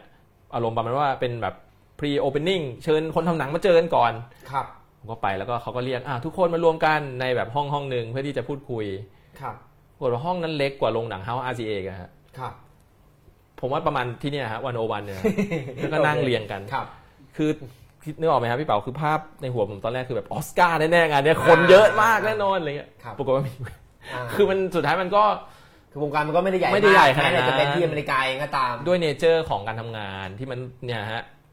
เอ่อต้องเจอกับแรงเสียดทานหรือว่าด้วยทุนทรัพย์ด้วยระยะเวลาครับหรืออะไรก็ตาม มันก็ทำให้ มันก็ไม่ได้มีคนจำนวนมากที่ไม่เหมาะกับการลงทุนหรืออะไรก็ตามอะไรเงี้ยฮะเป็น nature ของมัน พูดจริงๆมันไปหน่อยนึงมันมันมันทำเงินไม่ได้ไหมคือในแง่กำไรธุรกิจมันก็น้อยกว่า ในแง่ต้องลงแรงต้องตามถ่ายมันทุกอย่างใช้พลังงานไปมาก แต่กลับเอ่ออาจจะไม่สนุกตื่นเต้นเท่ากับหนัง fiction ก็เลยทำเงินได้น้อยกว่าหรือเปล่า ผมคิดว่าผมคิดว่าเทียบกับเทียบกับหนัง fiction ใช่ไหมฮะมหรือเทียบกับไม่ต้องไม่ต้องเทียบสถาปนิกได้หรือเอาเทียบตัวมันเองเนี่ยเออมันมันโมเดลธุรกิจมันเองมันก็ไปลำบากไหมก็อืมจริงๆจริง ๆ ถ้าในใน position ที่ผมอยู่ผมคิดว่าผมอยากจะตอบว่าเฮ้ยมันทำได้นะ คิดว่าอ่าพยายามจะทำให้มันเกิดขึ้นให้ได้ มันก็จะดีมากอะไรเงี้ยฮะเพียงแต่ว่าสมมติว่าถ้าเทียบกันอะมองให้กว้างกว่านั้นก่อนก็ได้ก็คือวงการภาพยนตร์ในบ้านเราก็ได้ฮะ คือว่าเอาจริงๆคนทำหนังเนี่ยอยู่ยากนะครับพี่พี่เป๋าครับแม้แต่หนัง fiction แม้ค่ายใหญ่ก็ตาม แม้แต่หนัง fiction ค่ายใหญ่ก็ตาม คนทำหนังที่ทำหนังอย่างเดียวเลยเนี่ยฮะครับไม่ทำโฆษณาเลยเนี่ยผมอืมคิดว่าโอ้โห ไม่น่ามีนะฮะอืมหรืออาจจะมีแค่คนหรือนับนิ้วได้ในประเทศนี้อะฮะแต่ว่าอย่างคุณเต๋อนวพลชื่อดังนี่ก็ยังอยู่พี่เต๋อยังทำโฆษณาเลยฮะอ่าคือเขาก็ต้องทำโฆษณาเพื่อจะได้มีรายได้ ใช่ครับ คือคือหนังโฆษณา เอ่อเรทค่าจ้างระหว่างคนทำคนทำหนังภาพยนตร์เนี่ยกับคนทำโฆษณาเนี่ยต่างกันประมาณผมคิดว่า3ถึง5เท่าด้วยซ้ำอะไรเงี้ยฮะอืมอืมต่องานหนึ่งชิ้นครับโฆษณาผมผมคิดเล่นๆนะฮะถ้าสมมติว่าพุ่งกับโฆษณาเนี่ยทำงานทำโฆษณาชิ้นหนึ่งสมมติว่าใช้เวลา 2 เดือน สมมุติว่าเป็นเบอร์ใหญ่เลยมีชื่อเสียงพอสมควรแล้วได้รายได้สมมติแสนห้าหมื่นบาทครับต่อหนังโฆษณาหนึ่งเรื่องอย่างเงี้ยพุ่งกับภาพยนตร์ทำหนังใช้เวลา 2 ปีครับอาจจะได้รายได้ประมาณ ห้าแสนหกแสนแล้วหารต่อเดือนนะฮะครับ ผมอันนี้เลทนี้ผมมโนขึ้นมานะฮะคือไม่ได้ไม่ได้อ้างอิงว่าเป็นใครอ่าอะไรเงี้ยแต่ว่าโดยเฉลี่ยเนี่ยหารออกมาเนี่ยคนทำสารคนทำโฆษณาเนี่ยครับทำสิบมันใช้เรื่องวลาเนี่ยสั้นโอ้ๆใช่ไหมสองเดือนสมมติสองสามครับเดือนอะไรเงี้ยฮะหรือยังเร็วเดือนเดือนหนึ่งก็มีอะไรเงี้ยบางคนทำเดือนหนึ่งห้าเรื่องอืมรายได้ก็ต่างกันเยอะอะไรเงี้ยฮะแต่ว่าซึ่งไม่ต้องพูดถึงไม่ต้องพูดถึงสารคดีสารคดีนี่น้อยกว่าหนัง fiction ลงไปอีกครับฮะเวลาถ่ายก็นานใช่ footage เขาเยอะใช่ครับ เจอกับเรื่องกฎหมายอีกครับเจอกับเรื่อง subject คือมันมันเออแล้วคุณคาดหวังอะไร คุณคาดหวังว่าถ้าอ่าหนังเรื่องนี้เรื่องที่อ่าคนไทยน่าจะรู้จักละโครงการเนี้ยอะพอมันออกไปเนี่ยมันจะสร้างปรากฏการณ์ให้วงการสารคดีไทยกระเตื้องขึ้นมีที่ทางมากขึ้น ขนาดนั้นไหมโอ้โอ้ก็ไม่กล้าหวังมากนะฮะแต่ว่าก็หวังเล็ก ๆ แอบหวังไว้เองแล้วกันว่า จริง ๆ อย่างน้อยที่สุดเอ่อ มันจะทำให้คนเปิดรับคำว่าสารคดีหมายถึงว่ามีนิยามใหม่ๆ กับคำว่าสารคดีมากขึ้นครับไม่ต้องยึดติดกับว่าเอ้ยอืมสารคดีต้องความรู้ความรู้อืมอืมอืมอืมเรื่องสัตว์โลก สิ่งแวดล้อมอย่างเดียวหรือว่าอะไรก็ตามอะไรเงี้ยครับมันสนุกได้มันเป็นภาพมันมีความเป็นภาพยนตร์ครับมันมีความดราม่ามันมีความน่าติดตามบางอย่างที่เหมือนที่เราได้จากหนังฟิกชันอะไรเงี้ยฮะอืมผมคิดว่าแค่นี้ก็คุ้มค่าสุดๆแล้วฮะครับคือ ก็มถือเป็นถ้าให้คนเปิดใจกับสารคดีได้มากขึ้นอะไรเงี้ยฮะอืมครับก็ถือเป็นโอกาสที่จะผลักดันหนังประเภทสารคดีได้จริงเอาคำว่าสารคดีออกจากสัตว์โลกให้ได้ๆโอเค เอาคำว่าสารคดีมาเล่าเรื่องอื่นๆเล่าเรื่องอะไรก็ได้ที่มันควรจะถูกเล่าอย่างนี้ได้ไหมด้วยท่าทีที่สนุกสนานด้วยท่าทีที่เหมือนภาพยนตร์อ่าด้วยอารมณ์อืมด้วยความรู้สึกที่เหมือนภาพยนตร์ครับ นี่คือกำลังโฆษณาอยู่ไกลๆนะครับผมจับได้ว่ากำลังจะบอกว่าหนังเรื่องนี้เนี่ยมีความสนุกด้วยมีความครับดผรามม่าด้วยนะครับมีน้ำหูน้ำตานิดหน่อย ซึ่งขั้นไหนได้อยู่แล้ว ถ้าไม่มีน้ำหูน้ำตาเลยนี่จะผิดหวังนิดหน่อยโอ้ครับครับครับอีกนิดนึงเอิ่มจินตนาการเล่นๆผมจินตนาการเล่นๆสมมุติว่า หนังเรื่องนี้ไม่มีงบประมาณไม่มีสปอนเซอร์ คุณคิดว่ามันอยู่ได้ไหมเอาแบบเราถ่ายตามถ่ายพี่ตูนแล้วก็เดี๋ยวก็ตัดแล้วก็เอาไปออกโรง แล้วก็เก็บค่าตั๋ว ตามราคาปกติของโรงหนัง โอ้โหมันจินตนาการลำบากนะครับเพราะเราเราไม่สามารถถอดตัวเองออกจากสมการนี้ได้เพราะว่าโครงการนี้มันเริ่มโดยโดยโดยโครงการโดยเก้าลงทุนอยู่คือมันคือเราไม่ใช่แบบคนทำหนังที่แบบเอ้ยทำเรื่องนี้ดีกว่า แล้วก็ดุยดุยๆครับเข้าไปแล้วครับ พี่ตูนครับขอทำหน่อยอะไรเงี้ยคือคือแต่ถ้าจะให้บอกว่า subject พี่ตูนเนี่ยมีพลังที่จะ ที่จะเผยแพร่ในวงกว้างแล้วมีคนสนใจดูหรือไม่ ผมคิดว่าเปรียบเทียบง่ายๆก็คล้ายๆกับหนังพี่เต๋อแหละฮะเต๋อส่วนใครก็คือแบบนั้นแหละฮะอืมคือพี่คือคือความเป็นศิลปินมันมีแมกเนตครับอยู่แล้วอะไรอย่างเงี้ยฮะผมก็สงสัยนะครับเกิดโดนขายมันก็ไม่ได้ขึ้นทุกโรงใช่ไหมใช่โรงใหญ่ๆบางทีมันก็ไม่ได้ขึ้นเออคือผมจะไปดูไงแล้วผมก็แบบเฮ้ยโรสนี้งสัยว่าอะไรวะม่ด้พี่ด้วยเหอสงสัยว่าอะไรสงสัยว่าทำไม ทั้งที่แบบเออ BNK อะคนต้องดูเยอะดิวะคือจริงๆสิ่งหนึ่งที่ได้เรียนรู้ จากการทำงานนี้หรือจากที่ขวบปีที่มากขึ้นแล้วก็ตามผมคิดว่าคำว่าแมสในหัวครับเราอะฮะครับผมคิดว่าผมคิดว่าพื้นเพเราอาจจะใกล้ๆกันอะไรเงี้ยมีความชอบอะไรใกล้ๆกัน แต่ว่าคำว่าแมสในหัวเราอะจริง ๆ มันเล็กมากอะฮะอืมอืมคืออย่างที่พี่เปาบอกเมื่อกี้เลยอะ BNK มันต้องแมสสิวะเออคงไม่ใช่สารพัดไม่พอไม่พอมันไม่พอไม่พอมันไม่พอมันไม่ได้แบบทุกบ้านอืมขนาดนั้นอะไรเงี้ยฮะครับสมแล้วมุติมาวัดกันดูพี่ตูนพอเปล่า ดูฟรีครับอันนี้เป็นอะแรงอย่างหนังเรื่องนี้แรงดึงดูดเนื่องจากมีทุนสร้างอยู่แล้ว เพราะฉะนั้นเมื่อเข้าแล้วมันจะฉายยังไงครับเอาให้ผมอ่าโฆษณาเลยก็เอ่อเราก็จะมีโปรแกรมฉายคือครับวันที่6ถึง16 กันยายนเนี่ยครับทั้งเมเจอร์และเอสเอฟครับดูครับฟรีดูฟรีดูฟรีครับ รอบฉายนี่ก็เช็คได้เลยอืมในโรงภาพยนตร์ใกล้บ้านท่านแล้วเราจะได้ที่นั่งยังไง เราต้องนั่งต้องไปหน้าโรงครับ ไม่มีการจองออนไลน์ ไม่มีการจองเลย ไปต้องแยกกันไปหกัน้าโรงเพราะว่าปัญหาคือกลัวว่าคนจองแล้วไม่ไปดูา คือเราอยากให้เราอยากให้คนดูได้เยอะที่สุดครับแน่นอนฮะแล้วก็ทีเนี้ยก็จะมีการเหมารอบครับคือองค์กรต่างๆเอ่อองค์กรธุรกิจโรงเรียนหรือก็ตามเนี่ยก็สามารถเหมารอบโดยการติดต่อโดยตรงกับโรงหนังได้ อืมแล้วก็เราก็จะมีการฉายวันที่ 14ถึง16 ครับคิงพาวเวอร์ก็จะจัดเอ่อเปลี่ยนสนามนิมิบุตรนะฮะตรงสนามกีฬาแห่งชาติเนี่ยให้เป็นโรงภาพยนตร์อืม ครับสนามกีฬานี้ไม่หมดคือที่ปกติใช้แข่งฟุตซอลครับผมฟุตใซอลหญ่ๆเลยฮะครับก็จะจัดแล้วก็จะมีมีกิจกรรมจากจากโครงการ 9 ไปจัดที่นั่น 3 วันอืมตัวจสุขภาพฟรีเลยก็ตามอย่างเงี้ยครับเดี๋ยวเขาจะ PR อีกทีหนึ่งการกุศลมาตั้งแต่แรกแล้วก็การกุศลให้สุด ให้สุดครับ ดูหนังก็แล้วไม่เก็บตังค์ด้วย ใช่ฮะแล้วก็ก็ถือเป็นโอกาสนะ ใครที่อยากจะเข้าโรงหนังแล้วรู้สึกว่าปกติตัวมันแพงก็ไปดูเรื่องนี้แหละครับผม แล้วมีอีกครับยังไม่จบฮะครับก็จริง ๆเขาจะปล่อยคลิป PR สองทุ่มคิดว่าเขาน่าจะปล่อยแล้วผมน่าจะพูดได้แล้วที่ไหน คือครับในเพจ GDS ครับ คือเขาจะบอกว่าในเพจ9คือเข้าไปคืดูเลยคือเนื่องจากเนื่องจากเอ่อกระแสค่อนข้างคนที่อยากดูเนี่ยค่อนข้างเยอะแล้วก็ความบางคนเนี่ยจะไม่สะดวกไปต่อคิวหน้าโรงอะไรเงี้ยฮะครับก็เลยจะมีการขายบัตรเกิดขึ้นอืมขายบัตรเนี่ยก็คือขายราคาต้นทุนโรงหนัง ต้นทุนโรงหนังคือหนังคิดค่าเช่าเท่าไหร่ก็เท่านั้น เท่านั้นเลยครับคือไม่มีการเอากำไรเข้าโครงการแต่อย่างใดครับ ขายตามราคาซึ่งเรทราคาเนี่ยก็จะขึ้นอยู่กับโลเคชันโรงหนังอืมคือสมมุติว่าพารากอนหรือเอ็มคอทีอะไรก็ตามก็จะแพงหน่อยก็จะ 90 บาทครับแต่ถ้าโรงหนังต่างจังหวัดหรือโรงหนังตามเอ่อปริมณฑลหรือก็ตามก็จะลดหลั่นลงมาเป็น 70 บาท 50 บาทครับฮะส่วนส่วนดูหนังเนี่ยส่วนที่พี่ตูนบอกว่าอยากเป็นพระเอกพันล้านเนี่ยที่เขาบอกนะฮะครับก็คือแบบว่าดูหนังจบเนี่ย เราอยากจะบริจาคเท่าไหร่ เราคิดว่าค่าตั๋วอืมของหนังเรื่องเนี้ยควรจะเป็นเท่าไหร่เนี่ยอืมแล้วก็สามารถบริจาคได้ตามช่องทางต่างๆ เพื่อครับเอาเงินเนี่ยไปให้ศิริราชสร้างตึกนวมินทรบพิตร84พรรษาครับคราวนี้เป็นอ่าให้ศิริราชที่เดียว ไม่ได้ใช่ให้สิบเอ็ดโรงพยาบาลแล้วใช่ครับซื้อนะครับเครื่องมือแพทย์ให้ตึกตึกนี้ฮะขายตั๋วตามราคาค่าเช่าโรงต้นทุนเป๊ะๆนั่นคือคุณเอาค่าเช่าโรงหารจำนวนที่นั่งครับ แปลว่าต้องหมด ถ้าไม่หมดเจ๊งอีก ถ้าไม่หมดเข้าเนื้อ อืมอันนี้ไม่แน่ใจเหมือนกันฮะว่าโมเดลคืออะไร เอาเป็นว่าให้กำลังใจว่าให้มันขายหมดแล้วกัน ไม่น่ามีการเข้าเนื้อเกิดขึ้น แต่ว่าเออก็ต้องลุ้นครับว่าคนจะไปดูเยอะไหมครับแล้วก็เผื่อว่าใครที่ไปดูแล้วเอ่ออยากจะรู้สึกว่าต้องจ่ายหนังเรื่องนี้มันมีค่ามากกว่า 50 บาท 70 บาทก็สามารถก็แล้วแต่ช่วยได้นะครับครับผมครับผมอ่าจะได้ได้เงินไปสร้างอ่าตึกใหม่อีกตึกหนึ่งครับนะครับ เอาสร้างเสร็จแล้วโทษทีฮะซื้อเครื่องมือแพทย์ให้ซื้อตึกเครื่องมือแพทย์เงินให้ตึกเงินนี้สร้างตึกครบแล้วครับใช่ครับผมโอเคครับก็อ่า6กันยายนถึงเริ่มเข้าครับนะครับเข้าเข้าได้ได้ทุกโรงเลยไหมทุกโรงครับทุ SF กโรง Major นะครับครับผมโอเค เราไปติดตามกันนะครับอืมระหว่างนี้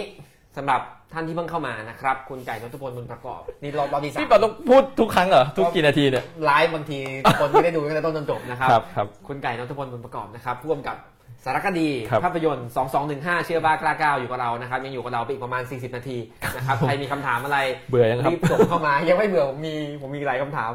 นะครับ พี่เป๋าจะถามยากๆยังผมจะได้เปิดโพยมาแล้วครับ ยากขึ้นยากขึ้นเรื่อยๆเมื่อกี้ตอนแรกเราคุยเรื่องเบื้องหลังภาพยนตร์ไปก่อนนะครับครัแล้วบก็คุยเรื่องวงการสารคดีไทย สารคดีจะทำหน้าที่อะไร และหนังเรื่องนี้จะนำทางให้วงการสารคดีได้แค่ไหนนะครับ นี่ผมได้ยินคุณไก่พูดคำหนึ่งว่า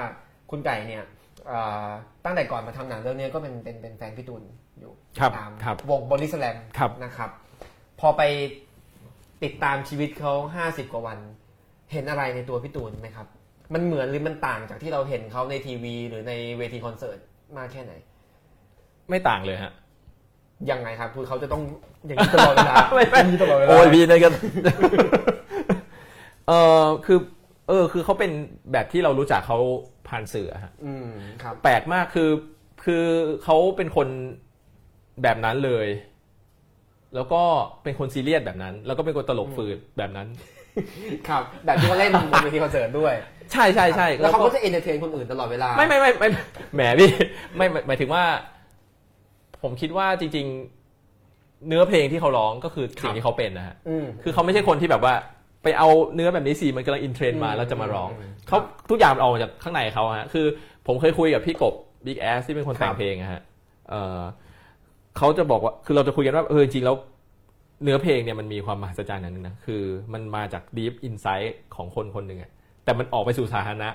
แล้วเราลองร่วมกันนะฮะมันแบบเนี่ยคืออินไซต์พี่ตูนอะเรารู้จักเขาผ่านเนื้อเพลงได้อืมได้เลย โดยตรงเนี่ยแล้วเพลงไหนทุกๆเพลงนะฮะทุกๆเพลงนะ คือสิ่งที่เขาร้องก็คือมุมมองที่เขามีต่อโลกจริงๆอย่างเงี้ยมันจะต่างจริงๆมันเป็นมันเป็นไอเดียที่เราที่เราคิดกับหนังเรื่องนี้ด้วยซ้ำว่าเออจริงๆพี่ตูนเป็นคนที่ใช้ชีวิตเหมือนเนื้อเพลงตัวเองอืมอืมครับ แล้วแล้วอะไรเป็นคือเราดูข่าวเราก็จะเห็นว่าเวลาที่อ่าพี่ตูนวิ่งเนี่ยเดี๋ยวก็เจ็บจะไปถึงไหมเขาจะมีข่าวมาตลอดว่าโอ้โหฮะเจ็บแล้วจะไปจะไปถึงอ่าฮะแม่สายได้หรือเปล่า หรือจะต้องหยุดกลางทางหรือจะต้องหยุดพักอะไรเงี้ยแต่ว่า แกก็จะมีแรงฮึดของแกครับอยู่เรื่อยๆใช่ไหมเบื้องหลังมันเป็นยังไงครับก็เป็นอย่างนั้นแหละพี่ก็คือใช่ไหมแกก็แบบแกปวดขาแล้วแกก็นั่งร้องเพลงแสงสุดท้ายของแกแล้วแกก็ลุกขึ้นมาวิ่งใหม่ใจเย็นพี่เขาคนเราไม่ได้ร้องเพลงตลอดเวลา ไม่ไม่คือแกก็ คือการที่ทุกคนนอนน้อยครับ ทุกคนทุกคนต้องต้องไปข้างหน้าตลอดเวลาเนี่ยจิแล้วจริงๆมันเกิดมาจากพี่ตูนอืมเท่านั้นเลยฮะ ครับคือคนที่จะพุ่งไปยังข้างหน้าตลอดเวลาโดยไม่ยอมหยุดเนี่ยอืมอืมคือพี่ตูนครับทั้งทั้งที่ในขณะที่ทุกคนบอกเฮ้ยพี่หยุดก่อนเถอะไม่ต้อง 55 วันก็ได้อะไรเงี้ยอ่าแต่ว่าคือเขาพอเขาตั้งโกลครับในใจแล้วเนี่ยเขาจะต้องทำมันให้ได้อะไรประมาณเนี้ยฮะครับก็เหมือนเนื้อเพลงใช่ไหมฮะเรือเล็กคนออกจากฝั่งอะอะไรก็ตามอะไรเงี้ยพี่เออคือเขาเขาเขาเป็นคนแบบนั้นจริงครับ คนทางบ้านเขาบอกว่าอยากฟังคุณไก่ร้องเพลงพี่ตูนๆคนทั้งบ้านชื่ออะไรครับมันเป็นเพื่อนผมหรือเปล่า คือเดี๋ยวให้ร้องตอนท้ายคือให้เดี๋ยวคิดไว้สักเพลงหนึ่งครับ คือคือจริงๆจะชอบมีโพสต์ที่คนพูดกันนะฮะว่าแบบโอ้อย่าเข้าใกล้ไอดอลของคุณในชีวิตจริงมันจะทำให้คุณผิดหวัอืมอืมอืมอืมพี่ตูนตรงกันข้ามตรงกันสำหรับผมครับ คือยิ่งผมรู้จักเขาเนี่ย ก็รู้สึกว่าเออ คือเราเป็นคนที่เราไม่ได้อินอะไรกับแบบโอ้ภาพไอดอลที่มันเกิดขึ้นสร้างขึ้นอะไรอย่างนี้อยู่แล้ว เราเฉยๆมากๆอะไรอย่างเงี้ยแต่พอรู้จักเขาเราเราอินเรากลับ inspire ในแง่ที่ว่าเออเขาเป็นคนธรรมดาคนหนึ่งว่ะเขาเป็น เขาเป็นเหมือนเราหมายถึงว่าในแง่ของความเป็นคนนะฮะครับคือเขาก็มีอารมณ์อืมีแบบความรู้สึกมีเขาเป็นคนจริงใจเขาเป็นคนเปิดเผย คุยกันตรงไปตรงมาหรือว่า หรือจะความเป็นกันเอง ความไม่ถือตัวหรืออะไรก็ตามอะไรเงี้ย เรารู้สึกว่าเออ มันมันจริงว่ะแล้วมันครับมันอินสปายอะไรเงี้ยฮะเมื่อเราเมื่อเราพิจารณาจากเออเฮ้ยสถานะของเขาหรืออะไรก็ตาม ซึ่งแม้ว่ามันจะเป็นเรื่องของคนภายนอก แต่ว่าครับเออรู้สึกว่าเขาเป็นคนที่แบบ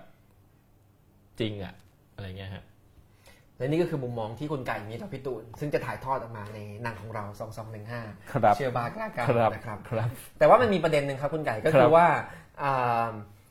คือระหว่างอ่า55วัน อันนี้ถามยากยังอะยากฮะจะยากขึ้นเรื่อยๆ ครับครับ คือเราเตรียมอยู่บ้างนะครับครับเราจะบอกเราจะบอกเขาไว้ว่าท้ายๆเราจะถามยากหน่อยหนึ่งนะครับสองสามคำถามช่วงท้ายจะยากขึ้นหน่อยนะครับสำหรับอ่าคือตลอด 2,000 กว่ากิโลเนี่ยอ่าพี่ตูนก็ไม่ได้รับแต่คำชมเท่านั้นแม้คำชมอ๋อจะมากโอเคมายโอมเคหาศาลทั่วประเทศครับครับครับใช่ไหมครับอ่าแต่ว่าขณะเดียวกันเนี่ยคนที่วิพากษ์วิจารณ์ก็มีนะครับ ประเด็นแรกเนี่ยประเด็นหนึ่งก็คือเขาก็วิจารณ์ว่าเออพี่ตูนวิ่งแบบนี้เนี่ยเอาตัวเองนำเนาะแล้วกล้องก็จะจับพี่ตูนตลอดเวลา วิ่งไปไหนก็จะมีคนมาต้อนรับพี่ตูน ต้อนรับพี่ตูนเนี่ยมันเหมือนกับอ่าเป็นวัฒนธรรมที่การสร้างฮีโร่ให้เป็นวีรบุรุษอยู่คนเดียว นะครับแม้ว่าเนี่ยโอ้โหคนในขบวนเป็นร้อยเลยทำงานหนักกันทุกคนแต่คนรู้จักแต่พี่ตูน แล้วทุกคนก็มารอดูพี่ตูน อยากจะถ่ายรูปกับพี่ตูน อยากจะเอาเงินให้พี่ตูนกับมืออมอืมอยากจะให้พี่ตูนเซ็นกีตาร์อะไรอย่างเงี้ยเนาะครับใช่ไหมครับครับแล้วคุณก็ไปทำหนังเรื่องพี่ตูนอีกเนี่ยอืมอืมเออมันก็เหมือนกับไปส่งเสริมวัฒนธรรมว่า เออ สังคมต้องการฮีโร่ต้องการคนดังมีชื่อเสียงหล่อเท่ร้องเพลงเก่งที่ออกมาดะออกมานำสังคม แต่ว่าไม่ได้สนับสนุนให้เออคนทุกคนเนี่ย เออเห็นคุณค่าในตัวเองแล้วลุกขึ้นมาทำอะไร เพื่อสังคมด้วยตัวเองได้ไหมมันมีมันมีข้อวิจารณ์แบบเนี้ยเออคุณไก่ตามอยู่ 55 วันคุณไก่เห็นประเด็นนี้ไหมโอเค อืม ถามยากจริงด้วยนะฮะ ไม่เคยมีใครถามผมแบบนี้มาก่อน ครับจริงๆน่าสนใจ จริง ๆ จริง ๆ คือผมรู้สึกว่า ถ้าพิจารณา nature ของโครงการก้าครัเนี่ยครับสมมุติว่า อะสมมติเราถอดพี่ตูนออกไปก่อนเราเป็นอืมอืมอืมนายเอคนเนี้ยเป็นใครก็ได้นายเอเป็นคนมีชื่อเสียง อ่าอ่าอ่าแล้วก็เขาทำวิธีการก็คือเขาวิ่ง แล้วก็ให้คนมาถ่ายเขาเพื่อเพื่อที่เขาจะเพื่อที่จะดึงคนให้มาบริจาคครับให้กับองค์กรใดองค์กรหนึ่งอะไรก็ตาม nature ของโครงสร้างของโครงการโครงการโครงการก้าวเนี่ยวิธีคิดแบบเนี้ยไอ้คนที่อยู่ในสปอตไลท์อะมันต้องเป็นฮีโร่แน่ๆอยู่แล้วแหละอืมไม่ต้องไม่ต้องเป็นพี่ตูนก็ได้ครับถูกไหมฮะถูกไหมฮะทีเนี้ยมันอาจจะต้องมามองเอ่อ intention ของพี่ตูนคือ คือ intention ของพี่ตูนเองเนี่ยเขาเขาเขาคิดว่าตัวเองเป็นคนธรรมดาคนหนึ่งแหละอืมแม้ว่าเขาจะไม่ธรรมดาก็ตาม แต่เขามองว่าเขาเป็นคนคนหนึ่งที่ครับ asset ที่เขามีเนี่ยคือชื่อเสียงอืมถูกไหมฮะมีชื่อเสียง แล้วก็มีร่างกายที่ฟิตเปรี้ยต้องใช่ไหมฮะฟิตมากทีเนี้ยเขาก็เขาก็ใช้ asset ที่เขามีนี่แหละ ในการที่จะ ทำงานอาสางานหนึ่งก็คือโครงการก้าวอืมสมมุติถ้าถ้าเปรียบเทียบอันนี้อาจจะเห็นภาพได้ชัดขึ้น คือผมยกผมสมมุติผมเปลี่ยนสมการใหม่เป็นพี่เป๋าครับพี่เป๋ามี asset คือ มีความรู้เรื่องกฎหมาย มีความเชี่ยวชาญเรื่องกฎหมายครับ มีความเชี่ยวชาญเป็นพิธีกรได้ครับพี่เป๋าก็ลงมือทำงานอาสาอ่าโดยการเผยแพร่องค์ความรู้เรื่องเกี่ยวกับกฎหมายครับหรือสิทธิมนุษยชนหรือหรืออะไรก็ตามอะไรเงี้ยอืมผมคิดว่า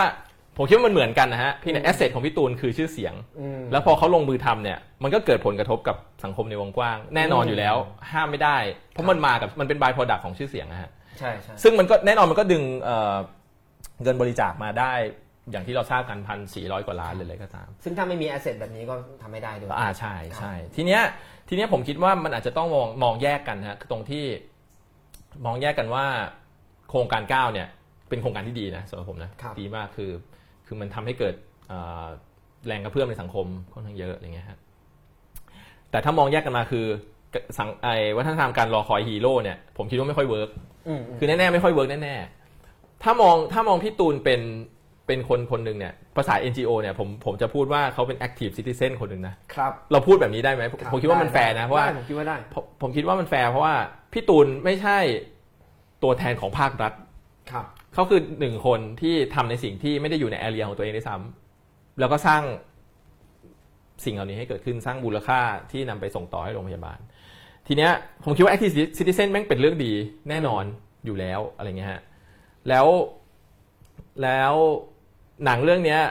ส่งเสริมมุมมองการเป็นฮีโร่หรือไม่ ผมคิดว่าจริงๆ ผมคงตอบไปแล้วในในในในการเล่าทั้งหมดเนี่ยคือเราไม่ได้มองเขาเป็นฮีโร่มาตั้งแต่ต้นครับผมไม่ได้เชื่อสิ่งนี้มาตั้งแต่ต้นด้วยซ้ำผมรู้สึกว่า ผมรู้สึกว่าเราไม่ได้ส่วนตัวผมไม่ได้รับแรงบันดาลใจจากพี่ตูน หรือใครก็ตามในฐานะที่เขาเป็นฮีโร่ขาวสะอาด ผมไม่เชื่อสิ่งนั้นอยู่แล้วทุกคนเทาๆทุกคนเหมือนกันเหมือนกันนี่แหละ เราเป็นคนเหมือนกัน แต่ว่าแรงบันดาลใจที่เราได้รับจากทั้งพี่ตูนหรือจากคนอื่นๆในชีวิตเนี่ยคือเราจับต้องได้ เราเราจับต้องเขาได้ เรารู้สึกว่าเขามีความเป็นมนุษย์เหมือนเราอืมมีความธรรมดาเหมือนเราอะแต่เขาลงมือทำอืมบางสิ่งบางอย่าง พี่เป๋าลงมือทำบางสิ่งบางอย่าง พี่เป็นแรงบันดาลใจให้ผมเหมือนกันอะไรเงี้ยอืมคือผมคิดว่านี่พูดจริงหรือเปรียบเทียบพูดจริงพูดจริงพูดจริงเออครับผมผมคิดว่าผมช่วงอวยกันเอง สนับสนุนโดยวันโอวันประมาณนี้แหละประมาณนี้ประมาณประมาณนี้แหละฮะประมาณนี้แหละฮะครับโอเค เพราะงั้นหนังเนี้ยก็ฟังดูแล้วมีความเอ่อคาดหมายว่าก็จะถ่ายทอดพี่ตูนในมุมที่เป็นมนุษย์ มีภาพภาพหนึ่งที่ผมถ่ายกับทีมครับร่วมกับพี่ตูนนะฮะคือจริงๆจริง ๆ ผมลืมเล่าตอนที่ที่พี่เป่าถามเรื่องเบื้องหลังว่าอืมเออเราจะเราจะทำหนังเรื่องนี้ออกมาด้วยวิธีไหนอะไรเงี้ยฮะคือจริงๆมันมันคือในวันแรก ๆ หรือตอนที่เราเริ่มต้นที่จะถ่ายทำวันแรกๆเนี่ยเรารู้สึกว่าโอ้โหแม่งมีดราม่าทุกวันอืมอืมอืมมีเรื่องที่น้ำตาไหลทุกวันประทับใจคนแชร์ข่าวเรื่องนู้นเรื่องนี้ มารอคนนู้นคนนี้ คุณยายคนนั้นเด็กคนนี้อะไรเงี้ยผมเครียดมากเลยฮะเครียดมากที่เราในฐานะที่เราเป็นหนัง ภาพยนตร์ที่จะเล่าเรื่องเนี้ยครับ เราจะเล่าไงให้มันครบวะอืมมันอัดแน่นแบบโอ้โหครับตายแน่อะไรเงี้ยผ่านไปสักอาทิตย์หนึ่งก็แบบพี่วันฤดีที่เป็นโปรดิวเซอร์ฮะเหมือนมีญาณทิพย์เขาโทรมาครับก็โทรมาบอกว่าเฮ้ยน้องเครียดอยู่ใช่ไหมล่ะ พี่รู้ได้ไงวะผมเครียดเขาบอกว่าพี่ดูข่าว พี่ก็รู้แล้วว่าน้องเครียด พี่เห็นข่าวแบบเนี้ยโอ้โหอืมมัน peak ทุกวันอะไรเงี้ยอย่าไปเครียด หนังเรื่องเนี้ยเป็นหนังของเรา เราก็เล่าในมุมมองของเราครับแค่นั้นพอ อืม ผมก็เลยผมกับทีมก็เลยรู้สึกว่าเออโอเค อันนี้จริงว่ะเราก็โฟกัสว่าเรารู้สึกกับอะไรเราก็จะถ่ายสิ่งนั้น ไม่ต้องไปพยายามวิ่งหาทุกอย่างตลอดเวลา เพราะว่าพี่เป๋าคิดดูสิฮะอย่างที่ผมบอกตื่นมาเจอคนเป็นหมื่นทุกวันเหตุการณ์ตรงไหนพีคตรงไหนเราจะอยู่ตรงไหนเราแยกร่างไม่ได้ทีมเราก็มีอยู่แค่นี้ใช่โอเค สุดท้ายมันย้อนกลับมาที่ที่ความรู้สึกส่วนตัวของพวกเรากันเองว่าโอเค เราบันดาลใจจากการที่เรารู้จักกับพี่ตูนในฐานะที่เป็นพี่เป็นน้องเป็นเพื่อนแบบนี้แหละ ความเป็นกันเองของเขาอะไรเงี้ยแล้วมันก็ กลายเป็นภาพอืมภาพนั้นนะฮะคือคือเวลาที่ผมนึกถึงเอ่อแรงบันดาลใจแบบเนี้ยแล้วผมจะนึกถึคงรับภาพประมาณเนี้ยว่าโอเคเรารู้จักพี่ตูนแบบนี้ว่ะครับในฐานะที่เป็นมนุษย์คนหนึ่งเป็นพี่เป็นน้องกับเราใช่ไม่ใช่ต้องเป็นร็อกสตาร์ตลอดไปใช่ครับครับไม่จำเป็นต้องอยู่ในสปอตไลท์อะไรแบบนั้นครับผมขอบคุณมาก อีกสักคำถามหนึ่งครับจากผมครับซึ่งเป็นคำถามที่ยากอยู่แล้วนะครับครับครับก่อนที่เราจะไปตอบคำถามทางบ้านบ้างครับครับนะครับเอ่อคือมันก็มีข้อวิพากษ์วิจารณ์โครงการ9อีกเรื่องหนึ่งครับครับเนาะก็คือว่าอ่า เป็นข้อวิจารณ์ที่ผมได้ยินเยอะมากเลยตลอด 55 วันที่ที่ผมดูข่าวอยู่นะครับ คือคนบางคนเขาก็จะมองว่า เออ จริง ๆ แล้วคือพี่ตูนเนี่ยมารับบริจาคเพื่อโรงพยาบาล 11 แห่งเนาะทั้งที่จริง ๆ แล้วเนี่ยประเทศไทยมีระบบหลักประกันสุขภาพอยู่แล้วครับผมที่ประชาชนมันต้องเดินไปโรงพยาบาลแล้วรักษาได้รับการรักษาที่มีคุณภาพโดยไม่ต้องเสียเงินได้ แล้วยังจะต้องมารับบริจาคไปอีกทำไม เออทำทำไมเราถึงมาเน้นการแบบ เออเรียกว่าการบริจาคเนี่ยในแง่หนึงมันก็เป็นการสงเคราะห์นะครับ แต่ทำไมเราไม่เปลี่ยนเป็นพี่ตูนเนี่ยเอาแอสเซทที่มีเอาชื่อเสียงที่มีเนี่ยมารณรงค์เพื่อสร้างระบบหลักประกันสุขภาพที่มันดีทั่วถึงเป็นธรรมให้กับทุกคน มันน่าจะดีกว่าไหมแล้วมันก็ยั่งยืนกว่าสร้างระบบให้มันดียั่งยืนกว่ามา รับบริจาคทีหนึ่งได้เป็นพันล้านแต่ใช้ก็หมด แล้วมันก็มันก็ไม่ไม่ไม่แน่ใจว่ามันเท่าเทียมกันทุกคนจริงๆหรือเปล่าอย่างนี้ใช่ไหมเออเขาก็เขาก็วิจารณ์โครงการก้าวแบบเนี้ยคุณไก่มองยังไง ผมคิดว่าผมคิดว่าการวิจารณ์เป็นเรื่องที่ดีมากนะครับ ผมผมชอบมากเลยเวลาไล่อ่านแล้วก็รู้สึกว่าแบบ คือคือพอคนคนหนึ่งคนแบบพี่ตูนทำลงมือทำอะไรสักอย่าง แล้วมันเกิดแรงกระเพื่อม แล้วมันเกิดกระแสตอบรับแบบเนี้ย ผมคิดครับว่าเป็นเรื่องดีมาก เพราะว่าถ้าเรามองว่านี่คือการจุดกระแสอืมให้เกิดการพูดคุยถึงเรื่องเนี้ยครับ มันถือว่าได้ผลมากๆนะฮะคือผมผมไม่รู้แหละว่าพี่ตูนเขาอยากพูดครับในประเด็นไหนหรืออะไรก็ตามเขาผ่านการคิดของเขามาแล้วแล้วเขาถึงพูดออกมาแบบนี้ แต่ทีเนี้ยพอมันมี พอมีพอเขาจุดไฟวงสนทนานี้เกิดขึ้นเนี่ยเป็นเรื่องดีแน่นอน ซึ่งแต่ว่าจริงๆ ถ้ามองถ้ามองอีกมุมหนึ่งเนี่ย ที่พี่เป๋าพูดว่าวัฒนธรรมการรอคอยฮีโร่อะอืมอืมจริงๆ ผมรู้สึกว่าการตั้งคำถาม ว่าทำไมพี่พี่ตูนไม่ทำอย่างนั้นไม่ทำอย่างนี้ หรือคาดหวังให้เขาทำอย่างนั้นอย่างนี้อืมอืมจริงๆมันมันมันอาจจะไปตกอยู่ในอยู่ในวัฒนธรรมนั้นเหมือนกันนะฮะเหมือนกันคือตรงที่เรารอว่าเมื่อไหร่จะมีคนดังสักคนหนึ่งพูดเรื่องนี้วะอืมเมื่อไหร่คนนั้นจะพูดเมื่อไหร่คนนี้จะทำสักที จริง ๆ แล้วผมคิดว่าถ้ามองในมุมกลับกันคือเฮ้ยเห มือนคล้ายๆกับที่พี่ตูนมองตัวเองว่าแบบเออเราทำอะไรได้บ้างวะตอนเนี้ยอืมเราวิ่งดีกว่า ถ้าเราทำได้ อย่าไปมองผมคิดว่าอย่าไปมองว่าพี่ตูนเป็นแบบโทรโข่งของสังคมนี้ที่จะต้องพูดทุกเรื่องพูดทุกเรื่องแทนเราหรือก็ตามคือเขาเป็นคนคนหนึ่งที่โอเคลุกขึ้นมาทำบางอย่างที่เขาสนใจครับเราสนใจบางอย่างเราก็ทำลงมือทำลงมือพูด ในส่วนของเราผมคิดว่า ผมคิดว่าอันเนี้ย น่าจะ work ที่สุดสำหรับสำหรับสังคมอืมอะไรเงี้ยฮะ ซึ่งแล้วก็อย่างที่บอกฮะจริงๆมันผมว่าการวิพากษ์วิจารณ์ work อยู่แล้วแหละ ผมคิดว่าสนับสนุนให้มันควรจะมีด้วยซ้ำคือกระแสที่แบบโหชื่นชมพี่ตูนสุดๆอะไรเงี้ยแบบว่านี่คือสิ่งมันก็เป็นสิ่งดี แต่ในขณะเดียวกันผมคิดว่าทุกคนก็ควรจะเปิดใจยอมรับเสียงในด้านอื่น ๆด้วยครับว่าโอเค มันมีการตั้งคำถามแบบนี้ มันก็ควรจะมีการดีเบตการพูดคุยเพื่อนำไปสู่สิ่งที่ดีกว่าครับกับอีกประการหนึ่งผมผมที่ผมอยากจะเสริมก็คือ ผมคิดว่าจริง ๆ การบริจาคก็ไม่ใช่เรื่องไม่ดีนะครับใช่ไหมครับบางทีเราแบบว่าใช่อะเราใช่เราอาจจะรู้สึกว่าเฮ้ยเชี่ยแม่งบริจาคอีกแล้วไม่ทำให้คนแบบว่า มาลุกขึ้นมาทำอะไรเองหรืออะไรก็ตามผมคิดว่าจริงๆมันคือการบริจาคมันมีอยู่ในในในทุกสังคมในมันมันเป็นเรื่องธรรมดามากๆอะไรอย่างเงี้ยฮะอืมผมเลยรู้สึกว่ามันมันมันมันไม่ได้อยู่ซ้ายหรือขวา มันไม่แบบเฮ้ยเราไม่บริจาคเราต้องไปครับเอ่อบิวให้เกิดการเรียกร้องสิทธิหรืออะไรก็ตาม ผมคิดว่ามันทำด้วยกันได้หมดเลยฮะเรื่องดีทั้งนั้นครับมากกว่าฮะครับ ถามนิดหนึ่งเพิ่งคิดได้ครับไอ้แล้วอย่างข้อวิจารณ์เนี่ยอ่า คุณคุณไก่เองได้ยินบ้างระหว่างระหว่างอ๋อแน่นอนระหว่างโครงการครับใช่ไหมครับครับพี่ตูนได้ยินไหมผมคิดว่าเขาก็ได้ยินนะฮะ แต่เขาไม่ได้ออกมาพยายามที่จะจะต้องมาตอบทุกคำถามข้อวิจารณ์โอ้ไม่ไม่ไม่พี่ตูนพี่ตูนจะเป็นคนชอบทำอืมไม่ชอบคือผมคิดว่าไม่รู้เขาไม่ชอบพูดนะฮะครับ วันนี้ก็ดูอวยอวยนะแต่ว่าเขาก็เป็นแบบนั้นเขาไม่เป็นแบบนั้นจริงๆคือเขาไม่แบบเขาไม่แบบว่าโอ๊ยต้องไปต่อโอ๊ยคือเขารู้ว่าเขาเป็นคนแบบเซนซิทีฟมากคือศิลป์อืมเขาเป็นศิลปินอะครับ คำนี้แม่งดูแบบว่าใครเซนซิทีฟมึงเอาคำว่าศิลปินไปแปะอะไรอย่างเงี้ยไม่แต่เขาเป็นคนแบบนั้นคือเขาเป็นคนแบบขี้หน่อยมากอืมๆมีอะไรนิดนึงเขาจะแบบโอ้ยอืมเครียดอะไรเงี้ยมีคนบ่นเรื่องรถติดเขาจะเครียดอะไรเงี้ยครับครับเขาเลยพยายามไม่อะไม่ไม่ไม่ไปตอบโต้อืมหรือไม่ไปแบบอะไรเงี้ยฮะครับอ่านมาแค่ต้องตื่นตีสามวิ่งถึงหน้าก็ทุ่มก็จะแย่ตายแล้วครับ ใช่ใช่ครับใช่ผม โอเคครับ ขอบคุณครับที่แลกเปลี่ยนความคิดเห็นกันนะครับ แล้วก็สนับสนุนสิทธิที่จะวิพากษ์วิจารณ์ ไม่ว่าเราจะออกไปทำอะไรทำดีแค่ไหนก็โดนด่าได้เหมือนกันเนาะแล้วก็อะมาตอบคำถามทางบ้านมางดีกว่าครับผมนะครับสำหรับใครที่มีคำถามอะไรเกี่ยวกับคุณไก่นาทีนี้ครับถามเข้ามาได้เลยเฮ้ยถามมุมมองผมรู้จักคุณไก่นิดนึงครับคุณจากคุณกิติชัย คิดว่าสังคมไทยเปลี่ยนไปหรือเปล่า จากวันก่อนที่มีโครงการและวันหลังจากที่มีโครงการนี้ครับคำถามจากทางบ้านจะยากกว่าที่ผมถามนี่ผมเตือนไว้นั่นก่อน่ะเลยสิผ มว่ามันก็ต้องเปลี่ยนอยู่แล้วป่ะฮะเห็นอะไรบ้างไหมผมว่ามันเปลี่ยนทุกวันนะเออตอบแบบปรัดยาวมากเปลี่ยนทุกวันเหรอครับเปลี่ยนทุกวินาทีอย่างเงี้ยเหรอฮะเอ่อตอบแบบนั้นมันใช่ไหมฮะตอบอย่างนี้ได้ไหมตอบแบบเลี่ยงมากเออคือเราเคยเราเคยไม่มี เรียกว่าผมอันนี้ผมมุมมองผมแล้วกันคือ ผมผมก็มองว่าเราเคยขาดฮีโร่ขาดแรงบันดาลใจ แต่พอยิ่งมีผ่านโครงการก้าวมาเนี่ยเราเริ่มรู้สึกว่าเรามีโมเดลบางอย่างๆอ่าอ่าอ่าก็ใช่ไหมก็ก็จริงนะฮะผมคิดว่าก็มันก็ปฏิเสธไม่ได้ที่แบบคนจะลุกขึ้นมาทำอะไรดี ๆ ซึ่งเป็นเรื่องที่ดีแน่นอนคือเราเห็นพี่ตูนมีแรงบันดาลใจ นั่นคือเรื่องที่ดีมากที่เกิดขึ้น ผมคิดว่ามากไปมากไปกว่าเงินบริจาคด้วยซ้ำครับการที่จะปลุกให้คนลุกขึ้นมาดูแลสุขภาพ หรือว่าอืมขึ้นมาเอ่อลงมือทำอะไรสักอย่างอะไรเงี้ยฮะครับตอบสั้น ตอบสั้น ผมก็คิดว่ามันก็ไม่รู้จะตอบว่าอะไรผมคิดว่าเอาเปสัลี่ยนงคมไทยมันก็ขยับไปบ้างแหละนะเครื่องมือแพทย์มีมากขึ้นในโรงพยาบาลมันมันจำกัดความเราหมายถึงว่าหมายถึงว่ามันคำว่าความความเปลี่ยนแปลงมันมัน มันตอบยากอะครับมันจะสโคปครับไปที่ไหนอะไรเงี้ยอืมแล้วมันก็เปลี่ยนตลอดเวลาก็เปลี่ยนตลอดเวลาแหละครับ ไม่เป็นไร แต่ว่าเรามีคำถามต่อไปซึ่งจะยากกว่าครับสำหรับคุณไก่ ปรากฏการณ์พี่ตูนสะท้อนอะไรในสังคมเห็นไหมอันนี้ใครถามอะฮะยากกว่าเดิมไม่ทราบเขาอาจารย์ปกป้องเหรอฮะมีการส่งซิกผู้ชมทางบ้านสักท่านหนึ่งส่งคำถามนี้เข้ามา สะท้อนอะไรในสังคม ผมคิดว่าปรากฏการณ์พี่ตูนนี้น่าจะนิยาม ผมนิยามเองนะผมช่วยนิยามคลี่คำถามออกมา ผมคิดว่าคำว่าปรากฏการณ์พี่ตูนในที่นี้เนี่ยหมายถึงว่าการที่พี่ตูนออกมาทำแบบนี้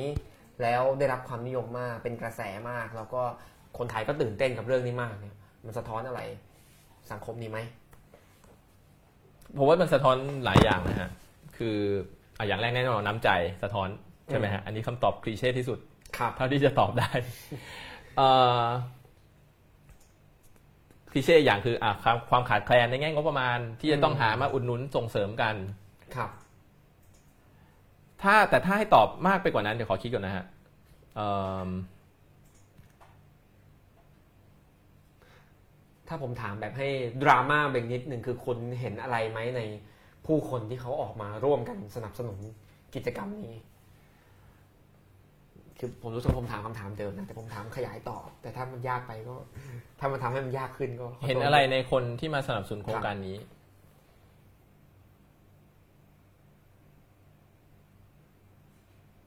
ให้เวลาคุณไก่สักนิดหนึ่งนะครับ คือมันมัน อืม โหลุ้นเงียบเลยคำถามแบบนี้ไม่ได้เห็นเตรียมมาก่อนนะคเอรับอเห็นอะไรในเห็นอะไรในปรากฏการณ์นี้ ผมจะให้ตอบนะคิดไปเรื่อยๆแล้วเราคุยไปเรื่องอื่นนี่มันจะเสียสมาธิไหมหรือว่าจะคิดอย่างเดียวเลยเดี๋ยวผมให้คิดลองดูก็ได้เผื่อผมคิดออกในการตอบคำได้ถามครับผมอื่นไปไปที่ด้วยคำถามขอโทษด้วยต่อไปขอโทษด้วยครับคำถามเมื่อกี้นะคมัรันกว้างมากมันตอบคำถามยากเมื่อกี้เราติดอยู่ที่ว่าเห็นเห็นอะไรในสังคมไทยจากปรากฏการณ์พี่ตูนนะครับนี่คือคำถามที่เราติดอยู่นะครับ ซึ่งเราจะกลับมาตอบครับในครับประมาณ 10 15 นาทีครับข้างหน้าครับนะแต่มีคำถามที่ง่ายกว่านั้นครับครับ พี่พี่ตูตูนนชอบหนังไหมครับ พี่ตูนดูดูดูแล้วดูแล้วยัง จริงๆ ตลอดโปรเซสการทำหนังเรื่องเนี้ยฮะวันที่ครับตื่นเต้นที่สุดอะครับคือวันที่ฉายหนังให้พี่ตูนดูรอบแรก อืมซึ่งมันเกิดขึ้นเมื่อ มันเกิดขึ้นประมาณสักสองเดือนสองหรือสามเดือนมาแล้วฮะครับครับ คือคือตลอดระยะเวลาการทำงานเนี่ยวันแรกสุดนะฮะวันแรกสุดที่เราคุยกันว่าจะทำโปรเจกต์เนี่ยพี่ตูนเขาก็อ่าแสดงไอเดียของเขาออกมาว่าเออเขาอยากให้หนังมันเป็นเรื่องของเออ หมอหรือพยาบาลที่เขาทำงานหนักหรือเราใช้เราใช้พี่ตูนเป็นตัวกลางในการที่จะพาคนดูไปรู้จักกับคนเหล่านี้อะไรเงี้ยฮะอ่าอ่าอ่าซึ่งซึ่งเป็นสิ่งที่เขาพยายามพูดอยู่ตลอด ใช่ใช่ใช่ครับซึ่งทีมผมไม่คิดอย่างนั้นอ่าทีมที่เป็นคนถ่ายไม่ได้ใช่ใช่คือคือเราเราคุยกันในทีมแล้วเราก็รู้ชัดอยู่แล้วว่าโอเคพี่ตูนเป็นศูนย์กลางของของโครงการนี้แล้วคนที่จะสร้างแรงบันดาลใจให้คนดูได้มากที่สุด หรือคนสิ่งที่คนอยากดูมากที่สุดก็คือเรื่องพี่ตูนครับ แน่นอนอยู่แล้วอะไรเงี้ยฮะเราก็ตัดสินใจเดินทางนั้นมาตลอด อืมเราถ่ายทำพี่ตูน เราถ่ายพี่ตูนเอ่อเราโฟกัสพี่ตูนเป็นโฟกัสของหนังเรื่องนี้ พูดอย่างนี้ดีกว่า แล้วก็เอ่อแน่นอน พี่ตูนไม่เคยขอดู footage ไม่เคยถาม ไม่เคยอืมรีวิวอะไรทั้งสิ้น ไม่เคยมาบอกว่าเฮ้ยถ่ายนู่นถ่ายนี้สิจนกระทั่งหนึ่งอาทิตย์ก่อนวันฉายให้พี่ตูนดู พี่ตูนก็ไลน์มาถามว่าเออไก่หนังเป็นไงบ้าง ครับ ผมก็แบบ เออเล่าให้เขาฟังไลน์ให้เขาไลน์ฟังไลน์ไลน์ไลน์ให้เขาอ่าน แล้วก็โทรคุยกัน ก็เล่าให้เขาฟังนะครับว่าเออพี่โครงมันประมาณนี้นะครับที่ตัดมาครับมีพี่เป็นเซนเตอร์ตลอดเลยเขาก็แบบ อืม แสดงความกังวลครับ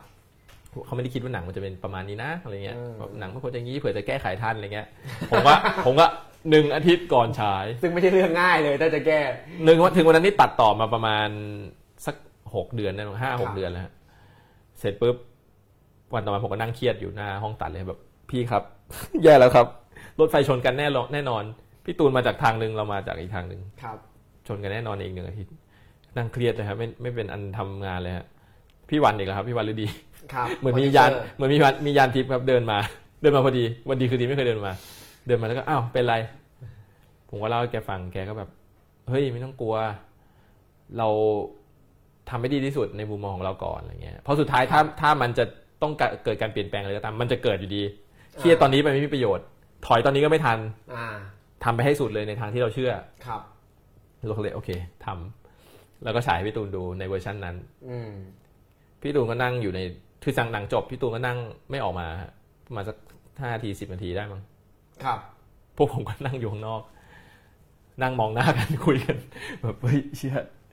คือทีมที่ไปกับพี่ตูนพี่ๆคนอื่นก็ออกมานะฮะแล้วก็ครับเฮฮาปาร์ตี้ทุกคนชอบหนังอะไรเงี้ยฮะอืมก็คุยกันแล้วก็ พี่ตูนก็ออกมาแล้วก็นั่งเงียบ ผมก็พิมหายแล้ว ก็แบบพี่สินยงยุทธนะฮะก็ถามว่าแบบเฮ้ยตูนหนังเป็นไงอะไรเงี้ยชอบไหมพี่ตูนก็มาแล้วครับนี่บีหน้าตัวเองเครียดเขาก็แบบเออ พูดเหมือนเดิมอะฮะพูดเหมือนวันแรกที่เขาพูดอะอืมเขาไม่ได้อยากให้หนังมันเกี่ยวกับเขา มาโฟกัสที่เขาเพราะว่าครับเขาบอกว่าหน้าเขาอะอยู่ในสื่อตลอด 5 5 อยู่แล้ว คนสนใจเขามากพอแล้ว อยากให้มันหนังมันเป็นทางประหารไปสู่เรื่องอื่นๆอู้ copy paste มาเลยพูดประโยคเดิม เราก็แบบไอ้ายทำไงดีล่ะ ซึ่งพี่ๆเขาก็คุยกันนะเขาก็แบบว่า เออเอ่อคนอื่นนะชอบหนังนะ แล้วก็แบบว่าวิธีเนี้ยเวิร์กที่สุดแล้ว พี่เก้งอะไรก็ช่วยกันคุยอะไรเงี้ยฮะพี่ตูนเขาก็เหมือนยังยังไม่ค่อยซื้อ แล้วเราก็ข้ามไปคุยเรื่องวิธีการโปรโมทหนัง ซึ่งนาทีนั้นถ้าเขาสั่งว่าต้องแก้นี่ยุ่งเลย ก็ต้อง ซึ่งเขาก็นั่งเงียบไปฮะจนจนผมสังเกตตัวเองว่าเหมือนในหัวเขากำลังสู้กันอยู่อะฮะจนกระทั่งได้คำตอบบางอย่างครับแล้วเขาค่อยๆโอเพนตัวเองให้กับวงสนทนาครับเริ่มคุยด้วยอารมณ์ relax ขึ้นอืมผมเดาเองว่าสิ่งที่เกิดขึ้นในวันนั้นน่ะในหัวเขาคือประมาณว่า เออถ้าหนังเรื่องเนี้ยมันจะ work ผลลัพธ์ของมันจะ work ที่สุด ถ้ามันจะสร้างแรงบันดาลใจ ซึ่งมันเป็นซึ่งอันเนี้ยคือจุดมุ่งหมายสำคัญที่สุดของหนังเรื่องเนี้ยถ้ามันจะ work ด้วยวิธีเนี้ยเขาไม่ต้องหนังมันไม่ต้องเป็นอย่างที่เขาคาดหวังก็ได้อืมอืมอืมถ้าเรื่องของเขาถ้าการที่เขาอยู่ในศูนย์กลางของสปอตไลท์เนี่ยมัน work ก็เอาไปเถอะเอาเรื่องเราไปเถอะครับทำเถอะอะไรประมาณเนี้ยฮะผมว่าวันนั้นเป็นวันที่ผมแบบเรียนรู้มากที่สุดแล้วฮะจากการทำงานนี้อะไรเงี้ย ผมรู้สึกว่าเออ พี่คนนี้มันเป็นคนที่แบบ เอาไปเลย เรื่องของฉันชีวิตของฉัน ก็คือถ้ามันจะ workที่สุดก็เอาไปเถอะไม่เป็นไรก็คือใครเขาก็เอากับเวอร์ชันนี้เขาไม่ได้สั่งแก้นะใช่ ครับ ซึ่งก็จะเป็นเวอร์ชันที่เดี๋ยวเราจะได้ดูกันครับผมครับ สรุปปรากฏการณ์พี่ตูนยังเดี๋ยวไปต่อคำถามต่อไปดีกว่าคำถามเยอะไหมครับอ่าการเป็นแฟนคลับพี่ตูน หรือคนที่รู้จักใกล้ชิดพอสมควร ส่งผลต่อการเลือกความจริงของสารคดีอย่างไร อันนี้ต้องเท้าความว่าเราคุยกันมาช่วงกลางๆว่าสารคดีแต่ละเรื่องรวมทั้งเรื่องนี้เนี่ยก็ผ่านการเลือกและจัดสรรข้อได้จริงมาแล้ว โดยคุณผู้กำกับนะครับ แล้วเราก็ชอบพี่ตูนอยู่ตั้งแต่แรกแล้วทำให้เราส่งผลต่อการเลือก arrange หนังไหมอ๋อครับคือแบบโอ้ถ้าทำอันนี้เขาจะโกรธเราไหมอะไรเงี้ยเหรอฮะหรือแบบว่าหรืถ้าอไปเราอาจจะมี bias แบบโอ้โหคนนี้แม่งเท่ว่ะอะไรเงี้ย ผมคิดว่ามันก็เป็น nature ของงานทุกงานเลยนะฮะคือไม่ได้ต้องพี่ตูนหรือไม่ต้องครับ ไม่ต้องผมเป็นคนทำก็ได้ ผมคิดว่า ผมคิดว่าสุดท้ายแล้วหนังสักเรื่องหนึ่งไม่ต้องเป็นสารคดีด้วยซ้ำ fiction เลยนะแต่มันคือมุมมองที่ที่คนทำหนังมีต่อโลกใบนี้ ต่อคนคนนี้ต่อ subject subject นี้ แล้วเรื่องที่จะพูดออกมันมาด้วยวิธีไหนก็ตามอะไรเงี้ยมันก็จะมีใบคือทุกคนมีใบแอดทุกคนไม่ใช่หุ่นยนต์ หุ่นยนต์อาจจะยังมีใบแอดซ้ำเพราะอัลกอริทึมของมันอะไรเงี้ย เพราะฉะนั้นผมคิดว่าผมคิดว่าคำตอบก็คือมีผลครับแน่นอนปกติครับมีผลครับตามปกติฮะของของของงานทุกงานครับแล้วเราก็มันก็จะสอดคล้องกับที่เราคุยกันไปตอนกลางๆว่าสารคดีมันก็จะต้องผ่านมุมมองของคนทำมาซึ่งแล้วซึ่งจริง ๆ มันเป็น challenge ของคนทำสารคดีทั่ว ๆ ไปเลยนะฮะคือการที่ เอ๊ะไอความสัมพันธ์ของคนทำหนังกับ subject เนี่ยอืม area ตรงเนี้ยมันมันเราจะบริหารมันยังไง เราจะจัดการครับมันยังไงอะไรเงี้ยฮะซึ่งจริงๆมันมีตัวอย่างเคส e ดี้อย่างอย่างเมืองนอกมันจะมีหนังเรื่องหนึ่งที่เป็นเคสโด่งดังมากชื่อเรื่อง Hoop Dreams นะฮะเป็นสารคดีที่ไปติดตามเอ่อนักนักนักกีฬาบาสมัธยมอะไรเงี้ยฮะที่จะมีความฝันจะไปเล่น NBA อืมนักกีฬาสองคน ซึ่งสองคนในบ้านจนมากครับแล้วหนังเรื่องนี้ถ่ายประมาณสักสี่หรือห้าปีเลยผมจำไม่ได้อืมแล้วด้วยความที่มันพอมันถ่ายไปแล้วมันใกล้ชิดกันมากๆอะฮะพุ่มกับเนี่ย มีวันหนึ่งอะบ้านของนักกีของเด็กเนี่ยโดนตัดไฟครับพุ่มกับก็เลยเอาไปจ่ายอ่าไปจ่ายค่าไฟครับแล้วก็เลยมีไฟฟ้าใช้อืมก็ไม่ดูจะไม่มีปัญหาอะไร แต่ปรากฏว่าพอหนังได้ออสการ์เนี่ย มีคนไปคุยจนเจอว่าเฮ้ยมึงจ่ายค่าไฟให้ subject อืมความจริงในหนังคืออะไรอืมมึงไม่เปลี่ยนวิถีชีวิตเขาอืมอืมอืมมันต้องโดนถอดสิทธิ์ออสการ์ก็แล้วแต่มุมมองนะ ก็แล้วแต่ก็แล้วแต่ก็แล้วแต่ ว่าเราไปแทรกแซงทำให้ข้อเท็จจริงมันเปลี่ยนหรือเปล่า ใช่ซึ่งสถ้าถามผมผมผมไม่ติดนะเอ้ยมันก็ช่วยเหลือกันคือเราไปใช้ประโยชน์จาก subject อะฮะอืมใช่ไหมเราฐานะคนทำหนังเราเอาครับเราเอาชีวิตเขามาเป็นงานอะอืมผมยังรู้สึกเสมอทุกวันนี้ทุกผมรู้สึกโชคดีมากที่ในวันนั้นพี่ตูนให้ตัวเองเป็น subject มาให้ผมทำงาครันบครับทำให้ผมมาอยู่ในรายการนี้วันนี้อะไรเงี้ย ผมคิดว่าก็การจ่ายค่าไฟก็ไม่ใช่เรื่องเสียหายอะไรเงี้ยครับสำหรับผมนะฮะแต่ว่าแต่ละคนก็มีมุมมองต่างกันไปบางคนก็จะมองว่าเฮ้ย สุดท้ายแล้วความจริงหน้ากล้องเราจะเชื่อได้ไงล่ะว่ามันไม่ใช่การ setup เกิดขึ้นเพราะว่าเนี่ยเห็นไหมมีผลประโยชน์ร่วมกันอืมเราไปทำ favor ให้กับ subject subject ก็ต้องเปลี่ยน reaction ที่มีต่อเราสิ ในครับฐานะ subject ของหนังอะไรเงี้ยเขาอาจจะทำตัวน่ารักขึ้นหรือว่าอ่าใช่ไหมเก๊กหล่อมากขึ้นหรือหรืออ่าแล้วแต่อะไรก็ตามมันเกิดขึ้นได้ทั้งนั้นอะไรเงี้ยฮะครับเป็นธรรมดาของสารคดี เป็นธรรมชาติของสารคดีใช่เป็นความสนุกเป็นความสนุกด้วยครับอะครับแล้วเป็นเรื่องที่ผู้บริโภคก็ต้องเข้าใจด้วย ใช่ใช่คือก็มีสิทธิ์ตั้งคำถามครับ อุ้ยคำถามใหญ่แล้วครับ คุณไก่ครับ มีคำถามเข้ามาว่าตอนนี้วงการสารคดีโลกสนใจเรื่องอะไร อะไรคือสิ่งที่เขาดีเบตกันอยู่ ในวงเล็บซึ่งในวงการสารคดีไทยไม่ค่อยได้ยินข้อถกเถียงอะไรเท่าไหร่คือเมื่อกี้เราเมื่อกี้เราคุยกันไปหน่อยแล้วแหละว่าเราเถียงกันว่าอะไรคือสารคดีไม่ใช่สารคดี แล้วเรายังมีอีกข้อหนึ่งที่คุณไก่เล่าเมื่อกี้ว่าข้อถกเถียงคือเอออ่าระยะระหว่างอ่าอ่าอ่าคนทำกับครับ subject ใช่ไหมครับ มีอะไรอีกไหมสารคดีโลกสนใจเรื่องอะไร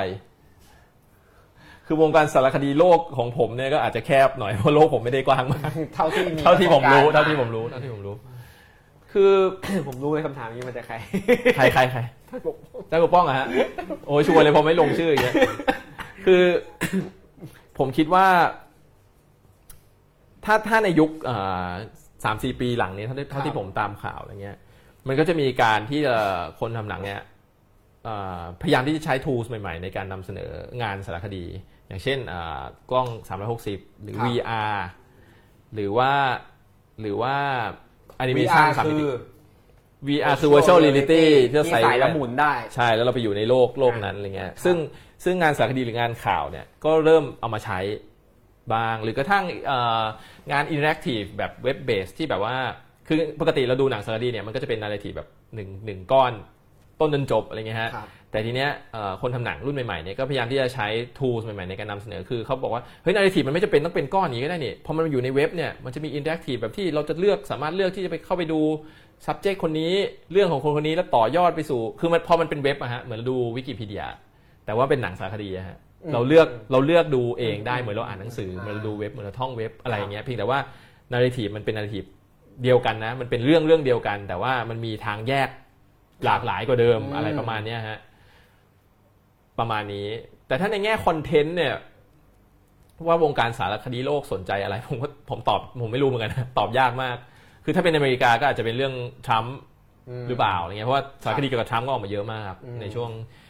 สองสามปีที่ผ่านมาครับทำนองนั้นฮะทำนองครับนั้นตอบได้เท่านี้แล้วครับ โอเคครับ ได้ได้ไม่ได้เยอะได้ดีได้ดีได้ไม่เยอะ ตอบได้ดีแล้วครับ มีคำถามยากๆอีกไหมครับ ขอยากๆเลยนะเดี๋ยวง่ายๆเราไปท้ายๆนะครับอ่าโอเคครับ ไม่มียากๆแล้วนะครับ เราก็เลยเหลือขอบคุณคำมากถามครับง่ายๆนะครับ ว่าพี่ตูน ปรากฏการณ์พี่ตูน สะท้อนอะไรในสังคมมันไทอะไรยวะบ้างไหม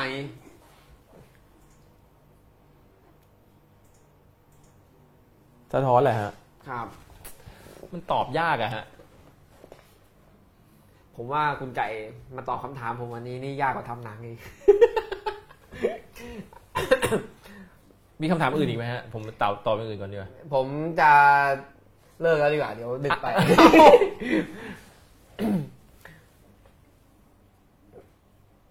เพราะเรายังอยู่กันจะประเราก็จะอยู่กันประมาณชั่วโมงเศษๆนะครับ เราก็จะอยู่กันตอนนี้สามทุ่มยี่สิบแล้ว เรา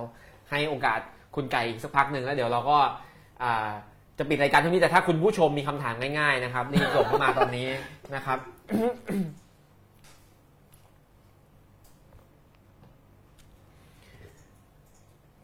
ผมถามเองอ้าว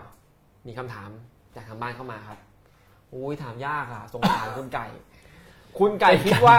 หนังสารคดีพี่ตูนเรื่องไม่ใช่สารคดีพี่ตูนเขาชื่อเรื่องเขามีชื่อเรื่องว่า2215นะคครัรับบผมหนังสารคดี 2215 ชื่อบ้ากล้าก้าวนี้เป็นการเมืองไหมมีความเกี่ยวข้องกับการเมืองไหมผมไม่เข้าใจคำถามอะฮะ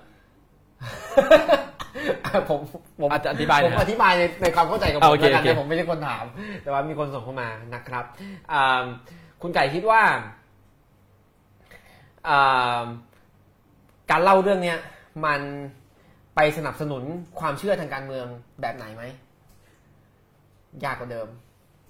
ความเชื่อทางการเมืองมีแบบไหนบ้างล่ะผมเช่นสนับสนุนแนวคิดแบบอนุรักษ์นิยมหรือเปล่า ผมไม่ผมรู้สึกว่าไม่รู้ส่วนตัวผมไม่อืมผมไม่ได้มองมันเป็นเรื่องเดียวกัน มันมันแต่ว่าแต่ว่ามันจะชอบมีคนบอกว่าคือการทำหนัง ประเด็นอะไรก็ตามสะท้อนความเป็นการเมืองในตัวมันเองอยู่แล้วอืมการที่เลือกที่จะไม่มีการเมืองในหนังเลย ก็เป็นการเมืองอย่างหนึ่งเออโอ้นี่มันผมว่าคนถามว่าอยากให้ตอบอันนี้มันเต๋ามากเลยนะคือมันหมายถึงว่ามันมีแต่มันไม่มีอยู่แต่มันมีอยู่ออะไรธิบายเงี้ยอธิบายหน่อยครับ การที่ไม่มีเรื่องการเมืองในหนังเรื่องหนึ่งเลย ถือเป็นการที่จะหลีกเลี่ยงที่จะวิพากษ์วิจารณ์การเมืองอืมหรือเปล่าอะไรอย่างนี้ใช่ไหมฮะโอ้โหมัน ผมคิดว่า มันกว้างจนแบบจริงๆมันเอาไปครอบกับประเด็นอะไรก็ได้ในสังคมครันี้บคือไม่จะเป็นต้องเป็น หนังพิหนังสองสองหนึ่งห้าก็ได้ฮะมันก็มีความเป็นการเมืองอยู่แล้ว ถ้าเรามองด้วยแว่นของการเมืองนึกออกไหมครัฮะบคือถ้าสมมติเราใส่แว่นการเมือง แล้วเราไปมองตู้กดน้ำอัตโนมัติแล้วบอกเอ้าสิ่งนี้เป็นการเมืองหรือเปล่าครับอ๋อมันคือการที่เราเปิดนโยบายเสรีนิยมนิยมใหม่ทำให้มันมีการนำเข้าเครื่อง คือมันทำได้ทั้งนั้นนะเอาจริงๆแล้วครับผมก็เลยรู้สึกว่า ถ้าจะตอบว่าเป็นไหมมันมันก็ถ้าคนมองว่าเป็นมันก็คงเป็นในหนังทุกๆเรื่องอยู่แล้วอืม แต่โดยอินเทนชันคนทำไม่ได้มีไอเดียครับเกี่ยวกับเรื่องการเมืองเข้ามาเกี่ยวข้อง แต่มันจะหลีกเลี่ยงให้ไม่มีเลยก็ไม่ได้เนาะในแง่ของที่คนดูคือหมายถึงว่า คือถ้าปิดเป่าพูดนั้นหมายหมายถึงว่าถ้าคนจะเลือกใส่แว่นการเมืองดูอะไรก็ตามมันก็เป็นสิทธิ์ของเขาอะฮะครับอ่าถูกไหมก็แล้วแต่คุณจะเอาไปตีความด้วยเหมือนกัน ใช่ใช่ใช่ใช่แต่โดยนี่อันนี้ตอบในฐานะคนทำว่าอินเทนชันของคนทำไม่ได้มีเรื่องการการเมืองเข้ามาเกี่ยวข้องครับครับ ครับก็มารายการวันวันแฟนคลับก็จะโหดหน่อยแบบนี้นะครับสนุกดีคก็รับอาจจะนอนไม่หลับเลยครับเมื่อคืนอาจจะต่างกับรายการอื่นๆคือผมผมขยายให้นิดนึงคือคำว่าการเมืองเนี่ยมันไม่ได้การเมืองในความหมายแคบเนี่ยก็คือจะแปลว่าเราจะเลือกพรรคไหนเอ่ออ่าคอใช่สใช่ชดีไหมเพื่อไทยดีไหมซึ่งไม่ใช่แต่ว่า ความเมืองการเมืองในความหมายกว้างเนี่ยก็หมายถึงอะไรที่เป็นเรื่องการต่อรองทางอำนาจทางผลประโยชน์ทั้งหมดทั้งปวงเนี่ยมันก็ซึ่งมันสามารถแทรกซึมอยู่ได้ในแทบทุกประเด็นอ่าผมรู้แล้วผมรู้แล้วเพิ่มได้อ่าเชิญครับ การเมืองไงก็ ก็อย่างที่ผมเล่าไปตอนที่พี่เป่าถามคำถามยากๆอะคือครัถ้าบเรามองพี่ตูนเป็น active citizen คนหนึ่งครับคนธรรมดาคนหนึ่งที่ลุกขึ้นมาทำอะไรบางอย่าง มันก็เป็นการตั้งคำถามกับภาพใหญ่ของสังคมอืมเหมือนกันนะในแง่ของใช่ไหมฮะจะใช้คำว่าการเมืองก็ได้แต่ผมรู้สึกว่าคำว่าการเมืองในในในในบ้านเราอะเวลาพูดคุยกันมันจะติดอยู่กับภาพครับคำว่านักการเมืองหรือว่าอำนาจใช่ในสภา หรืออะไรก็ตามนี่เป็นคอหมายแคบ ใช่ใช่ใช่ซึ่งเมื่อกี้ผมก็ยังคิดไปแบบนั้นเลยนะครับพอเจอคำถามเนี้ยว่าจริงๆอืมเอ๊ะมันเกี่ยวกับมันเกี่ยวกับว่ามันก็ไม่เชิงอะไรเงี้ยแต่ถ้ามองว่ามันเป็นเอ่อ มันมีความเป็น activist มันมีความเป็น active citizen หรือเปล่า มันมีการมันเป็นการสร้าง movement ทางสังคมหรือเปล่าเนี้ยครับผมคิดว่ามันเป็นแน่นอนอืมมันคือการ ผมคิดว่าผมผมคิดว่าหนังเรื่องนี้อาจจะพยายามที่จะสร้างแรงบันดาลใจให้คนลุกขึ้นมาทำอะไรบางอย่างอืมซึ่งถ้าพูดในภาษา NGO คือพยายามให้คนเป็น active citizen อัอันนนี้นี้อะไรหรอกใช่ไหมย้ำภาษา NGO มาก ครับ พยายามจะแบบว่า เดี๋ยวคนจะแบบรู้สึกว่า โอ๊ยคีเช่แบบว่า ให้คนลุกขึ้นมาทำอะไรดีๆอะไรเงี้ยผมก็พยายามจะหลีกเลี่ยงคำนั้น แล้วเมื่อกี้คุณไก่บอกว่าอ่าการที่มี active citizen คนหนึ่งลุกขึ้นมาทำอะไรแบบนี้ได้เนี่ยอ่ามันก็จะตั้งคำถามอะไรบางอย่างได้อะแน่นอนฮะคำถามอะไร คำถามอะไรฮะคำถามที่เราไม่ต้องรอฮีโร่ไงฮะอ่า ซึ่งผมซึ่งผมว่าจริงๆแล้วถ้ามองสังคมเราในภาพใหญ่ การรอคอยฮีโร่คือหรือว่าภาพฮีโร่ในสังคมมันมันถูกปลูกฝังมาแน่นอนอยู่แล้ว ผมก็โตมากับสังคมแบบนั้นครับ อะไรเงี้ย เออ แต่ว่า ซึ่งในขณะเดียวกันการที่การที่แอคทีฟซิ i เซนสักคนหนึ่งจะลุกขึ้นมาทำอะไรบางอย่าง ก็ถูกแปะป้ายว่าเป็นฮีโร่อืมอืมซึ่งมันก็มีด้านลบของมันอย่างครับที่บอกซึ่งจริง ๆ แล้วจริงๆแล้วหนังเรื่องนี้ก็พยายามที่จะตั้งคำถามกับกับเรื่องนั้นเหมือนกันนะฮะอืมอืมอืมมัน anti-hero เหมือนกันหมายถึงว่าอืมเออจริงๆแบบคนที่อยู่ในสถานะของฮีโร่แบบพี่ตูนอะเขาคิดเห็นกับเรื่องนี้ยังไงครับ นี่คือนี่คือม แอบบอกครับไม่เคยบอกคนอื่น เรื่องนี้ว่าหนังเรื่องนี้อาจจะทำอาจจะมีประเด็นนี้ให้พี่ตูเป็นมนุษย์ขึ้นพยายามไม่ใช่นั่นคือความพยายามฮะนั่นคือนั่นคือคความมคาวพพยายามยายามนะครับ ผมพูดว่าจริงๆพูดจริงเยอะๆถ้าจะเดี๋ยวให้คนเสริมเอาต่อต่อต่อได้ไม่จริงๆจริงๆจริงๆมันมีวิธีคิดแบบแบบง่ายๆ อย่างหนึ่งที่แบบคนชอบตั้งคนจะตั้งข้อสังเกตกับหนังสารคดีอะฮะคือ คือพอมันถึงยุคที่ยุคที่เทคโนโลยีการถ่ายทำภาพยนตร์เนี่ย มันมีมันมีขนาดเล็กลงครับมันมีเครื่องอัดเสียงที่สามารถพกพาไปไหนต่อไหนได้เนี่ยในยุคชุกยุคประมาณ 60 อะไรเงี้ยนะฮะมุมมองที่มันเคยเกิดการเล่าความรู้ต่างๆเนี่ยจากสถาบันหรือองค์กรต่างๆ ที่มีทุนมหาศาลเนี่ยมันจะเป็นการการท็อปดาวฮะครับแบบโอ้อืมสังคมจงรู้เรื่องนี้สิอ่าเพราะว่าเราไปถ่ายมาให้ดูอะไรเงี้ยครับแต่พอเทคโนโลยีมันราคาถูกลงมีน้ำหนักเบาเล็กลงแล้วก็ทุกอย่างเล็กลงเนี่ยมุมมองมันถูกชิฟต์ฮะอำนาจมันถูกชิฟต์ลงไปสู่ ครับความเป็นคนธรรมดามากขึ้น คือ เราเอ่อหนังเนี่ยไปเล่าเรื่องคนธรรมดาในสังคมมากขึ้นอืมอืมอืมแล้วมันเลยเกิดมุมมองว่า extraordinary in ordinary คือมองหาความพิเศษในคนธรรมดาครับในขณะเดียวกันก็มีมุมกลับเหมือนกันก็คือ มองหาความธรรมดาในคนที่สังคมมองว่าพิเศษอืมครับจริง ๆ หนังหนังเรื่องเนี้ยก็เป็นแบบนั้นนะฮะอืมผมคิดว่าทูสารคดีอะมันมีมันมีเนเจอร์ มันมีเนเจอร์บางอย่างที่บอกว่า เราพยายามจะทำให้ทุกทุกๆอย่างมีความเป็นมีมีมีด้านที่ลึกขึ้น มีความเป็นมนุษย์มากขึ้น ไม่ว่ามันคือ subject อะไรก็ตาม มันมีพื้นที่ให้เขาได้พูด มันมีพื้นที่ให้เขาได้แสดงออก ที่มันที่มันลึกและกว้างพอกว่าสื่ออื่นๆอย่างเงี้ยอืม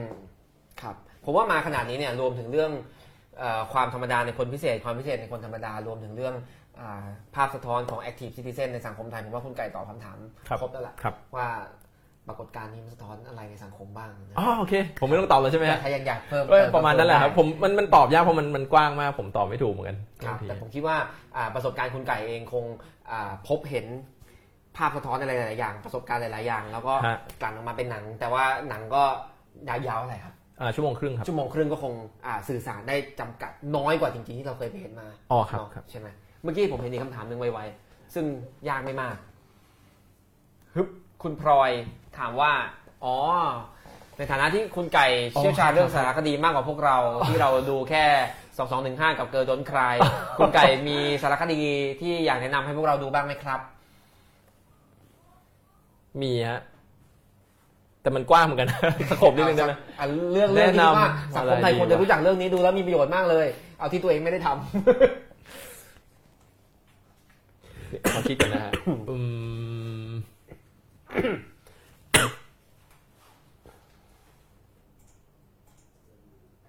จริงๆจริงๆมันเรื่องเรื่องที่ตัวเองชอบแล้วกัน ครับ แล้วมันเคยฉายในไทยด้วยฮะเรื่องนี้ครับเอ่อชื่อ The Act of Killing ไม่รู้พี่เป๋าเคยได้ยินไหมฮะ ผมเคยดู เคยดูใช่ไหมฮะครับ อุ้ยเอากันแล้วแชร์กันได้ฮะคือคือหนังเรื่องเนี้ยนำ Documentary Club ของพี่ธิดา ครับ เอามาฉายนะฮะ ภาษาไทยชื่อโหดมากฆาตกรจำแลง อ๋อครับผมจำชื่อไทยไม่ได้ชื่อเหมือนหนังอาชญากรรม คือหนังเรื่องเนี้ยเป็นเอ่อ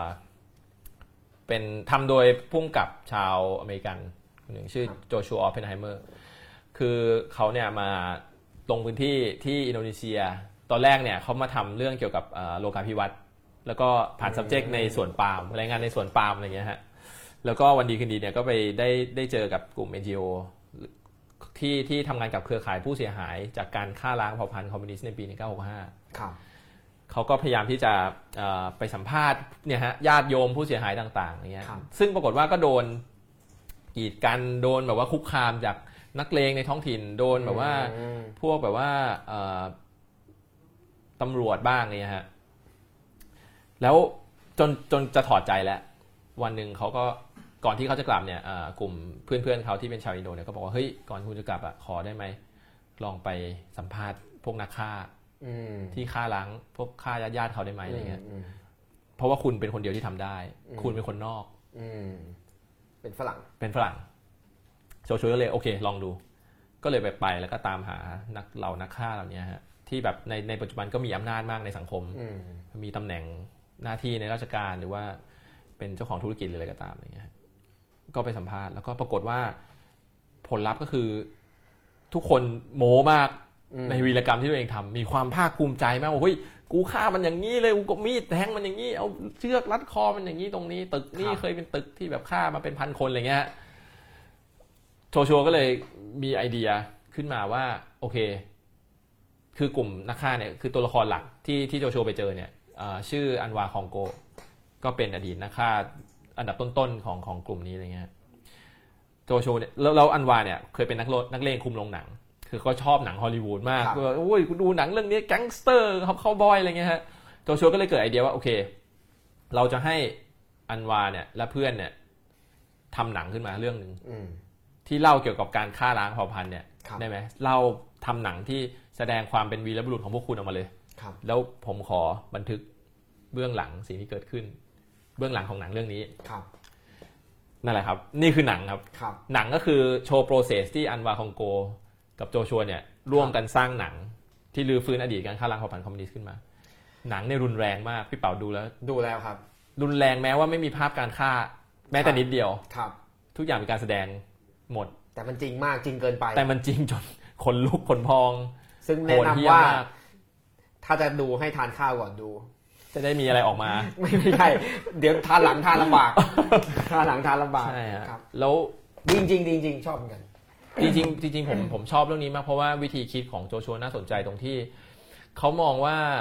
เอ่อบาปที่คนทำไม่ใช่บาปที่คนทำเอ่อมนทินที่คนทำความผิดนะฮะเวลาคนทำความผิดแล้วก็เราก็จะมีข้ออ้างต่างๆ ที่จะกลบเกลื่อนมันใช่ไหมฮะครับอันนั้นก็เป็นในเรื่องในระดับจิตสำอืนึกมแต่ว่าโจชัวมองว่าร่างกายของคนเราฮะมันซึมซับสิ่งเหล่านี้ลงไปนะเพราะฉะนั้นอะจริงๆ การที่เรา recreate สิ่งเหล่านี้ผ่านการแสดง การที่เราต้องนึกถึงอืมความรู้สึกตอนนั้น พูดมันออกมาแสดงท่าทางมันออกมา ซ้ำครับๆไปเรื่อยๆนะเพราะว่าถ่ายหนังมันต้องมีหลายช็อตหลาย take ครับใช่ไหมกระบวนการมันยาวนานการการการเอาอันวาคองโกหรือการเอานักฆ่าเหล่านี้มาผ่าน process เหล่านี้มันเป็นการที่ไปตะกุยไอ้ตะกอนความรู้สึกแบบผิดบาปในใจขึ้นมาเรื่อยๆจนกระทั่งร่างกาย ตอบสนองมันออกมาเอปฏิงกิริยาซึ่งในท้ายหนังก็ก็อย่างที่อย่าเราสปอยจะเขาเห็นเราไม่สปอยอย่าสปอยเขาโอเคไปดูเองครับครับไปดูเองครับ The Act of Killing นะครับครับสามารถหาดีมากดูได้ยังไงบ้างไม่รู้อ่า ด็อกิเมนทรีคลับครับ มีดีอ๋วีอดี มีขายด้วยมีขาย นะครับ ผมไม่แน่ใจว่าซื้ในอได้ Netflix มีเราต้องไปเช็คฮะครับผม อีกเรื่องหนึ่งที่จะแนะนำก็คือ 2215 เชื่อบ้ากล้าข้าวนะครับ เกิดส่วนคลายด้วยครับ เกิดส่วนคลายดีมากครับพี่เต๋อ ช่วยกันเต็มที่เลยนะครับ ดีมาก โอเคครับน่าจะหมดคำถามแล้วนะครับ คุณไก่อยากจะร้องเพลงพี่ตูนปิดรายการครับมีคนเขาถามมาตอนแรกอะโฆษณาก่อนนะครับ จริงเหรอ วันจันทร์หน้าครับ 3 กันยายนนะครับ คุยกับอาจารย์วาสนาวงศ์สุรวัตร จากอาจารย์ภาควิชาประวัติศาสตร์ คณะอักษรศาสตร์จุฬาลงกรณ์มหาวิทยาลัยในหัวข้อเรื่องเล่าลูกจีนสยามนะครับ ซึ่งอาอาจารย์เนี่ยเชี่ยวชาญเรื่องประวัติศาสตร์ และเรื่องราวของประเทศจีนมากนะครับ ก็ติดตามได้วันจันทร์หน้าและทุกวันจันทร์เวลา2ทุ่มถึง3ทุ่มกว่าๆแบบนี้นะครับ รายการวันโอวันวันออนวันจะกลับมาใหม่นะครับ ก็วันนี้เราคุยกับคุณไก่ทศพลบุญประกอบลึกๆ หลายเรื่องที่ไม่เคยถูกถามมาก่อน นี่ผมยังไม่ได้ถามคำถามพี่เป๋าบ้างเลยเรื่องเกี่ยวกับแง่กฎหมาย ของคนทำสารคดีครับจะปิดจะเลิกแล้วไม่ใช่เหรอฮะจะเลิกแล้วเอาเชิญครับ แต่มันจะไม่นานไปใช่ไหมพี่อะลองดู คืออย่างคืออย่างผมมีคำถาม เช่นแบบตอนที่ผมไปถ่ายไปเรียนอย่างเงี้ยมันก็จะแบบว่าคืคืออเราจะจะปิดรายการไม่ได้นะครับ เราขออีกนิดนึงนะครับอ่าลองดูคือเราจะไปถ่ายใครก็ตามอะทุกคนต้องเซ็นอ๋อ appearance release นะมันคือใบยินยอมที่จะครับเข้าร่วมครับอยู่ในสื่อใดก็ตามอะไรเงี้ยครับแต่ผมไม่แน่ใจว่าเมืองไทยอะต้องต้องมีสิ่งเหล่านี้หรือเปล่าเพราะว่าบางทีเราจะทำสารคดีสักเรื่องเราก็จะมีคนถามตลอดเวลาว่า เฮ้ยเราถ่ายบนถนนมากน้อยแค่ไหนหรือเราไปบ้านเขาแล้วเราถ่ายเราต้องมีการเซ็นเอกสารอะไรกันไหมเดี๋ยวเขาจะฟ้องร้องอะไรเงี้ยพี่เป๋าซึ่งอันนี้ใฐที่ผ่านมาก็เป็นปัญหาพอสมควรสำหรับคนทำสารคดีใช่ไหมใช่ใช่ใช่เพราะมันเลยทำให้แบบไม่ไม่เราไม่สามารถจะถ่ายอะไรก็ได้เนาะซึ่งไม่ใช่ปัญหาคือจริงๆจริงๆในอเมริกาเนี่ยมันเป็นการคุ้มครองครับทั้งสองฝ่าย ครับคือให้เขาแสดงความยินยอมแล้วเราก็เขาไม่สามารถมาฟ้องร้องคนทำหนังกลับในในครับในภายหลังได้ครัว่าบโอเคเขายินยอมแล้วอะไรครัเงี้บยตอนนี้เราสลับกันนะครับครับผมครับผมผมก็ร่วมรายการก็ลืมคุณถามไก่เลยไหมพิธีกรนะคครัรับบครับก็อยากจะตอบว่าในเรื่องนี้นะครับมามันก็สามารถแบ่งไปได้สองแบบนะคครัรับบก็คือในทางทฤษฎีกับในทางปฏิบัติครับนะครับในทางปฏิบัติก็คือว่าคุณจะถูกฟ้องหรือเปล่านั่นแหละคือถ้าคุณไม่ถูกฟ้องก็ไม่เป็นไรเออถ้าเกิดคนที่คุณไปถ่ายเขาไม่มีตังค์จ้างทนาย คุณไม่ถูกฟ้องอยู่แล้ว คุณก็ไม่ต้องห่วงอะไร ในทางทฤษฎีเนี่ยอ่า เอาโดยทฤษฎีมันก็ถือเป็นการละเมิดสิทธิส่วนบุคคลเนาะถ้าอยู่ดีๆ เราจะเอากล้องไปถ่ายใครเลย โดยไม่ขออนุญาตเขาเลยเนี่ย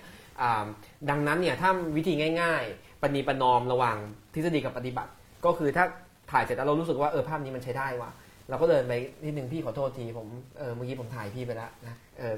จะทำหนังแบบเนี้ยพี่โอเคไหม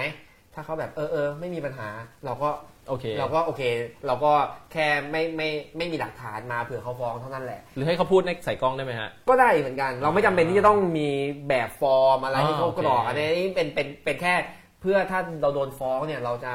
สู้ในศาลได้อย่างมีหลักฐานเท่านั้นเอง สู้สู้ง่ายเรียกว่าสู้ง่ายอ๋อแต่ว่าจริง ๆ แล้วในทางสิทธิเนี่ยถ้าเกิดเขาอนุญาตแล้วแม้เพียงปากเปล่าหรือเป็นที่รู้กันเนี่ยก็โอเคเนาะแต่ว่าเอาจริงอีกนิดนึงก็คืออ่า ประเทศไทยก็ยังไม่มีกฎหมายคุ้มครองสิทธิส่วนบุคคลที่ชัดเจน ดังนั้นเนี่ยเวลาฟ้องแบบเนี้ยถามว่ามันผิดอะไร ก็ลำบากในการพิสูจน์ว่าอ่าจะมีความผิดจะต้องติดคุกจะต้องปรับ ก็อาจจะผิดฐานสร้างความเดือดร้อนลำคาญอะไรนิดหน่อยอืมนะครับหรืออาจจะแบบเรียกค่าเสียหายได้ไม่เยอะ เพราะว่ากฎหมายที่จะคุ้มครองเรื่องเนี้ยยังยังไม่ออกมานะครับก็ลุ้นให้มันออกมาอยู่อ๋อแล้วถ้าสมมุติว่าผมคือคือคือถ้า subject ในกล้องเนี่ยมีท่าทียินยอมครับหรือสมมติเขานั่งสัมภาษณ์กับผมแล้วผมถ่ายเงี้ยอืม ก็ถือว่าเขายินยอมให้ผมถ่ายแล้วป่ะฮะโอ้ผมก็โดยที่รู้มัตันวก็สามารถที่มันก็สู้ได้ง่ายว่าเนี่ยตั้งกล้องแบบนี้ใช่ไหมแล้ววันหลังคุณไก่จะมาบอกว่าเฮ้ยผมไม่ได้ยินยอมแหมจัดแสงจัดเก้าอี้ซะมันก็คงพูดยากอ๋อพูดยากครับอ๋อแต่เว้นแต่ว่าอะแล้วถ้าสมมติว่าสมมติว่ายินยอมหน้ากล้องเรียบร้อยแล้ว แล้วอืมแต่ผมไปตัดต่อแล้วแบบโอ้โหพี่เป๋าดูเป็นคนเลวร้ายมากแล้วพี่เป๋าฟ้องผมได้ไหมถ้าทำให้เขาดูเลวร้ายจริง แล้วทำให้เขาเสียหายเสียกระทบต่อทางทำมาหาได้ โดยตั้งใจมาหาได้ก็อาจจะผิดฐานหมิ่นประมาทอ๋อแต่ถ้าเกิดมันแค่แบบดูแล้วไม่เท่เท่าไหร่อย่างที่คิดอะไรอย่างเงี้ยดูแล้วพูดจาไม่ค่อยคม มันไม่ถึงกับ มันไม่ถึงกับกระทบต่อทางทำมาหาได้อย่างเงี้ยมันก็คงผิดลำบากครับอ๋อโอเคแล้วบางทีปัญหาก็คือว่าคนพูดออกมาใช่ไหมแล้ว ไม่รู้ตัวว่าเอ้ยพูดไปแล้วอย่างเงี้ยเออแล้วพอไปตัดเฮ้ยประโยคนี้ฉันพูดด้วยเหรออะไรอย่างเงี้ยอ่าเออแต่ทั้งนี้จริงๆคุณพูดอย่างเงี้ยมันไม่ผิดหรอก อ๋อครับโอเคฮะนี่ก็เป็นความเห็นของผมนะครับ ซึ่งไม่ได้เตรียมมาก่อนนะครับ วันนี้ปิดรายการกันดีกว่าครับผมเดี๋ยวเราจะเปลี่ยนเรื่องถ้าเราอยากจะคุยเรื่องโอ้ยมีลิขสิทประโยชน์ธิ์มากและสิทธิส่วนบุคคลและกฎหมายที่เกี่ยวข้องกับการถ่ายภาพยนตร์เราไว้เทปหน้าเดี๋ยวผมจะเป็นเฮ้ยโอ้เดี๋ยวผมเตรียมคำถามมาเลยพี่เป๋าอ่าให้คุณเป็นผู้ดำเนินรายการบ้างเดี๋ยวผมเตรียมคำถามมาเลยนี่นาท่านผู้ชมไปก่อนครับผม ติดตาม 2215 เชื่อบ้ากล้าก้าวนะครับติดตามผลงานของคุณไก่ แล้วก็ติดตามปรากฏการณ์ของสังคมไทยที่จะมีต่อหนังเรื่องนี้ และกิจกรรมโครงการก้าวที่ผ่านๆมาและอ่า ผลกระทบต่อไปในอนาคตด้วยครับผมวันนี้ลาไปก่อน สวัสดีครับ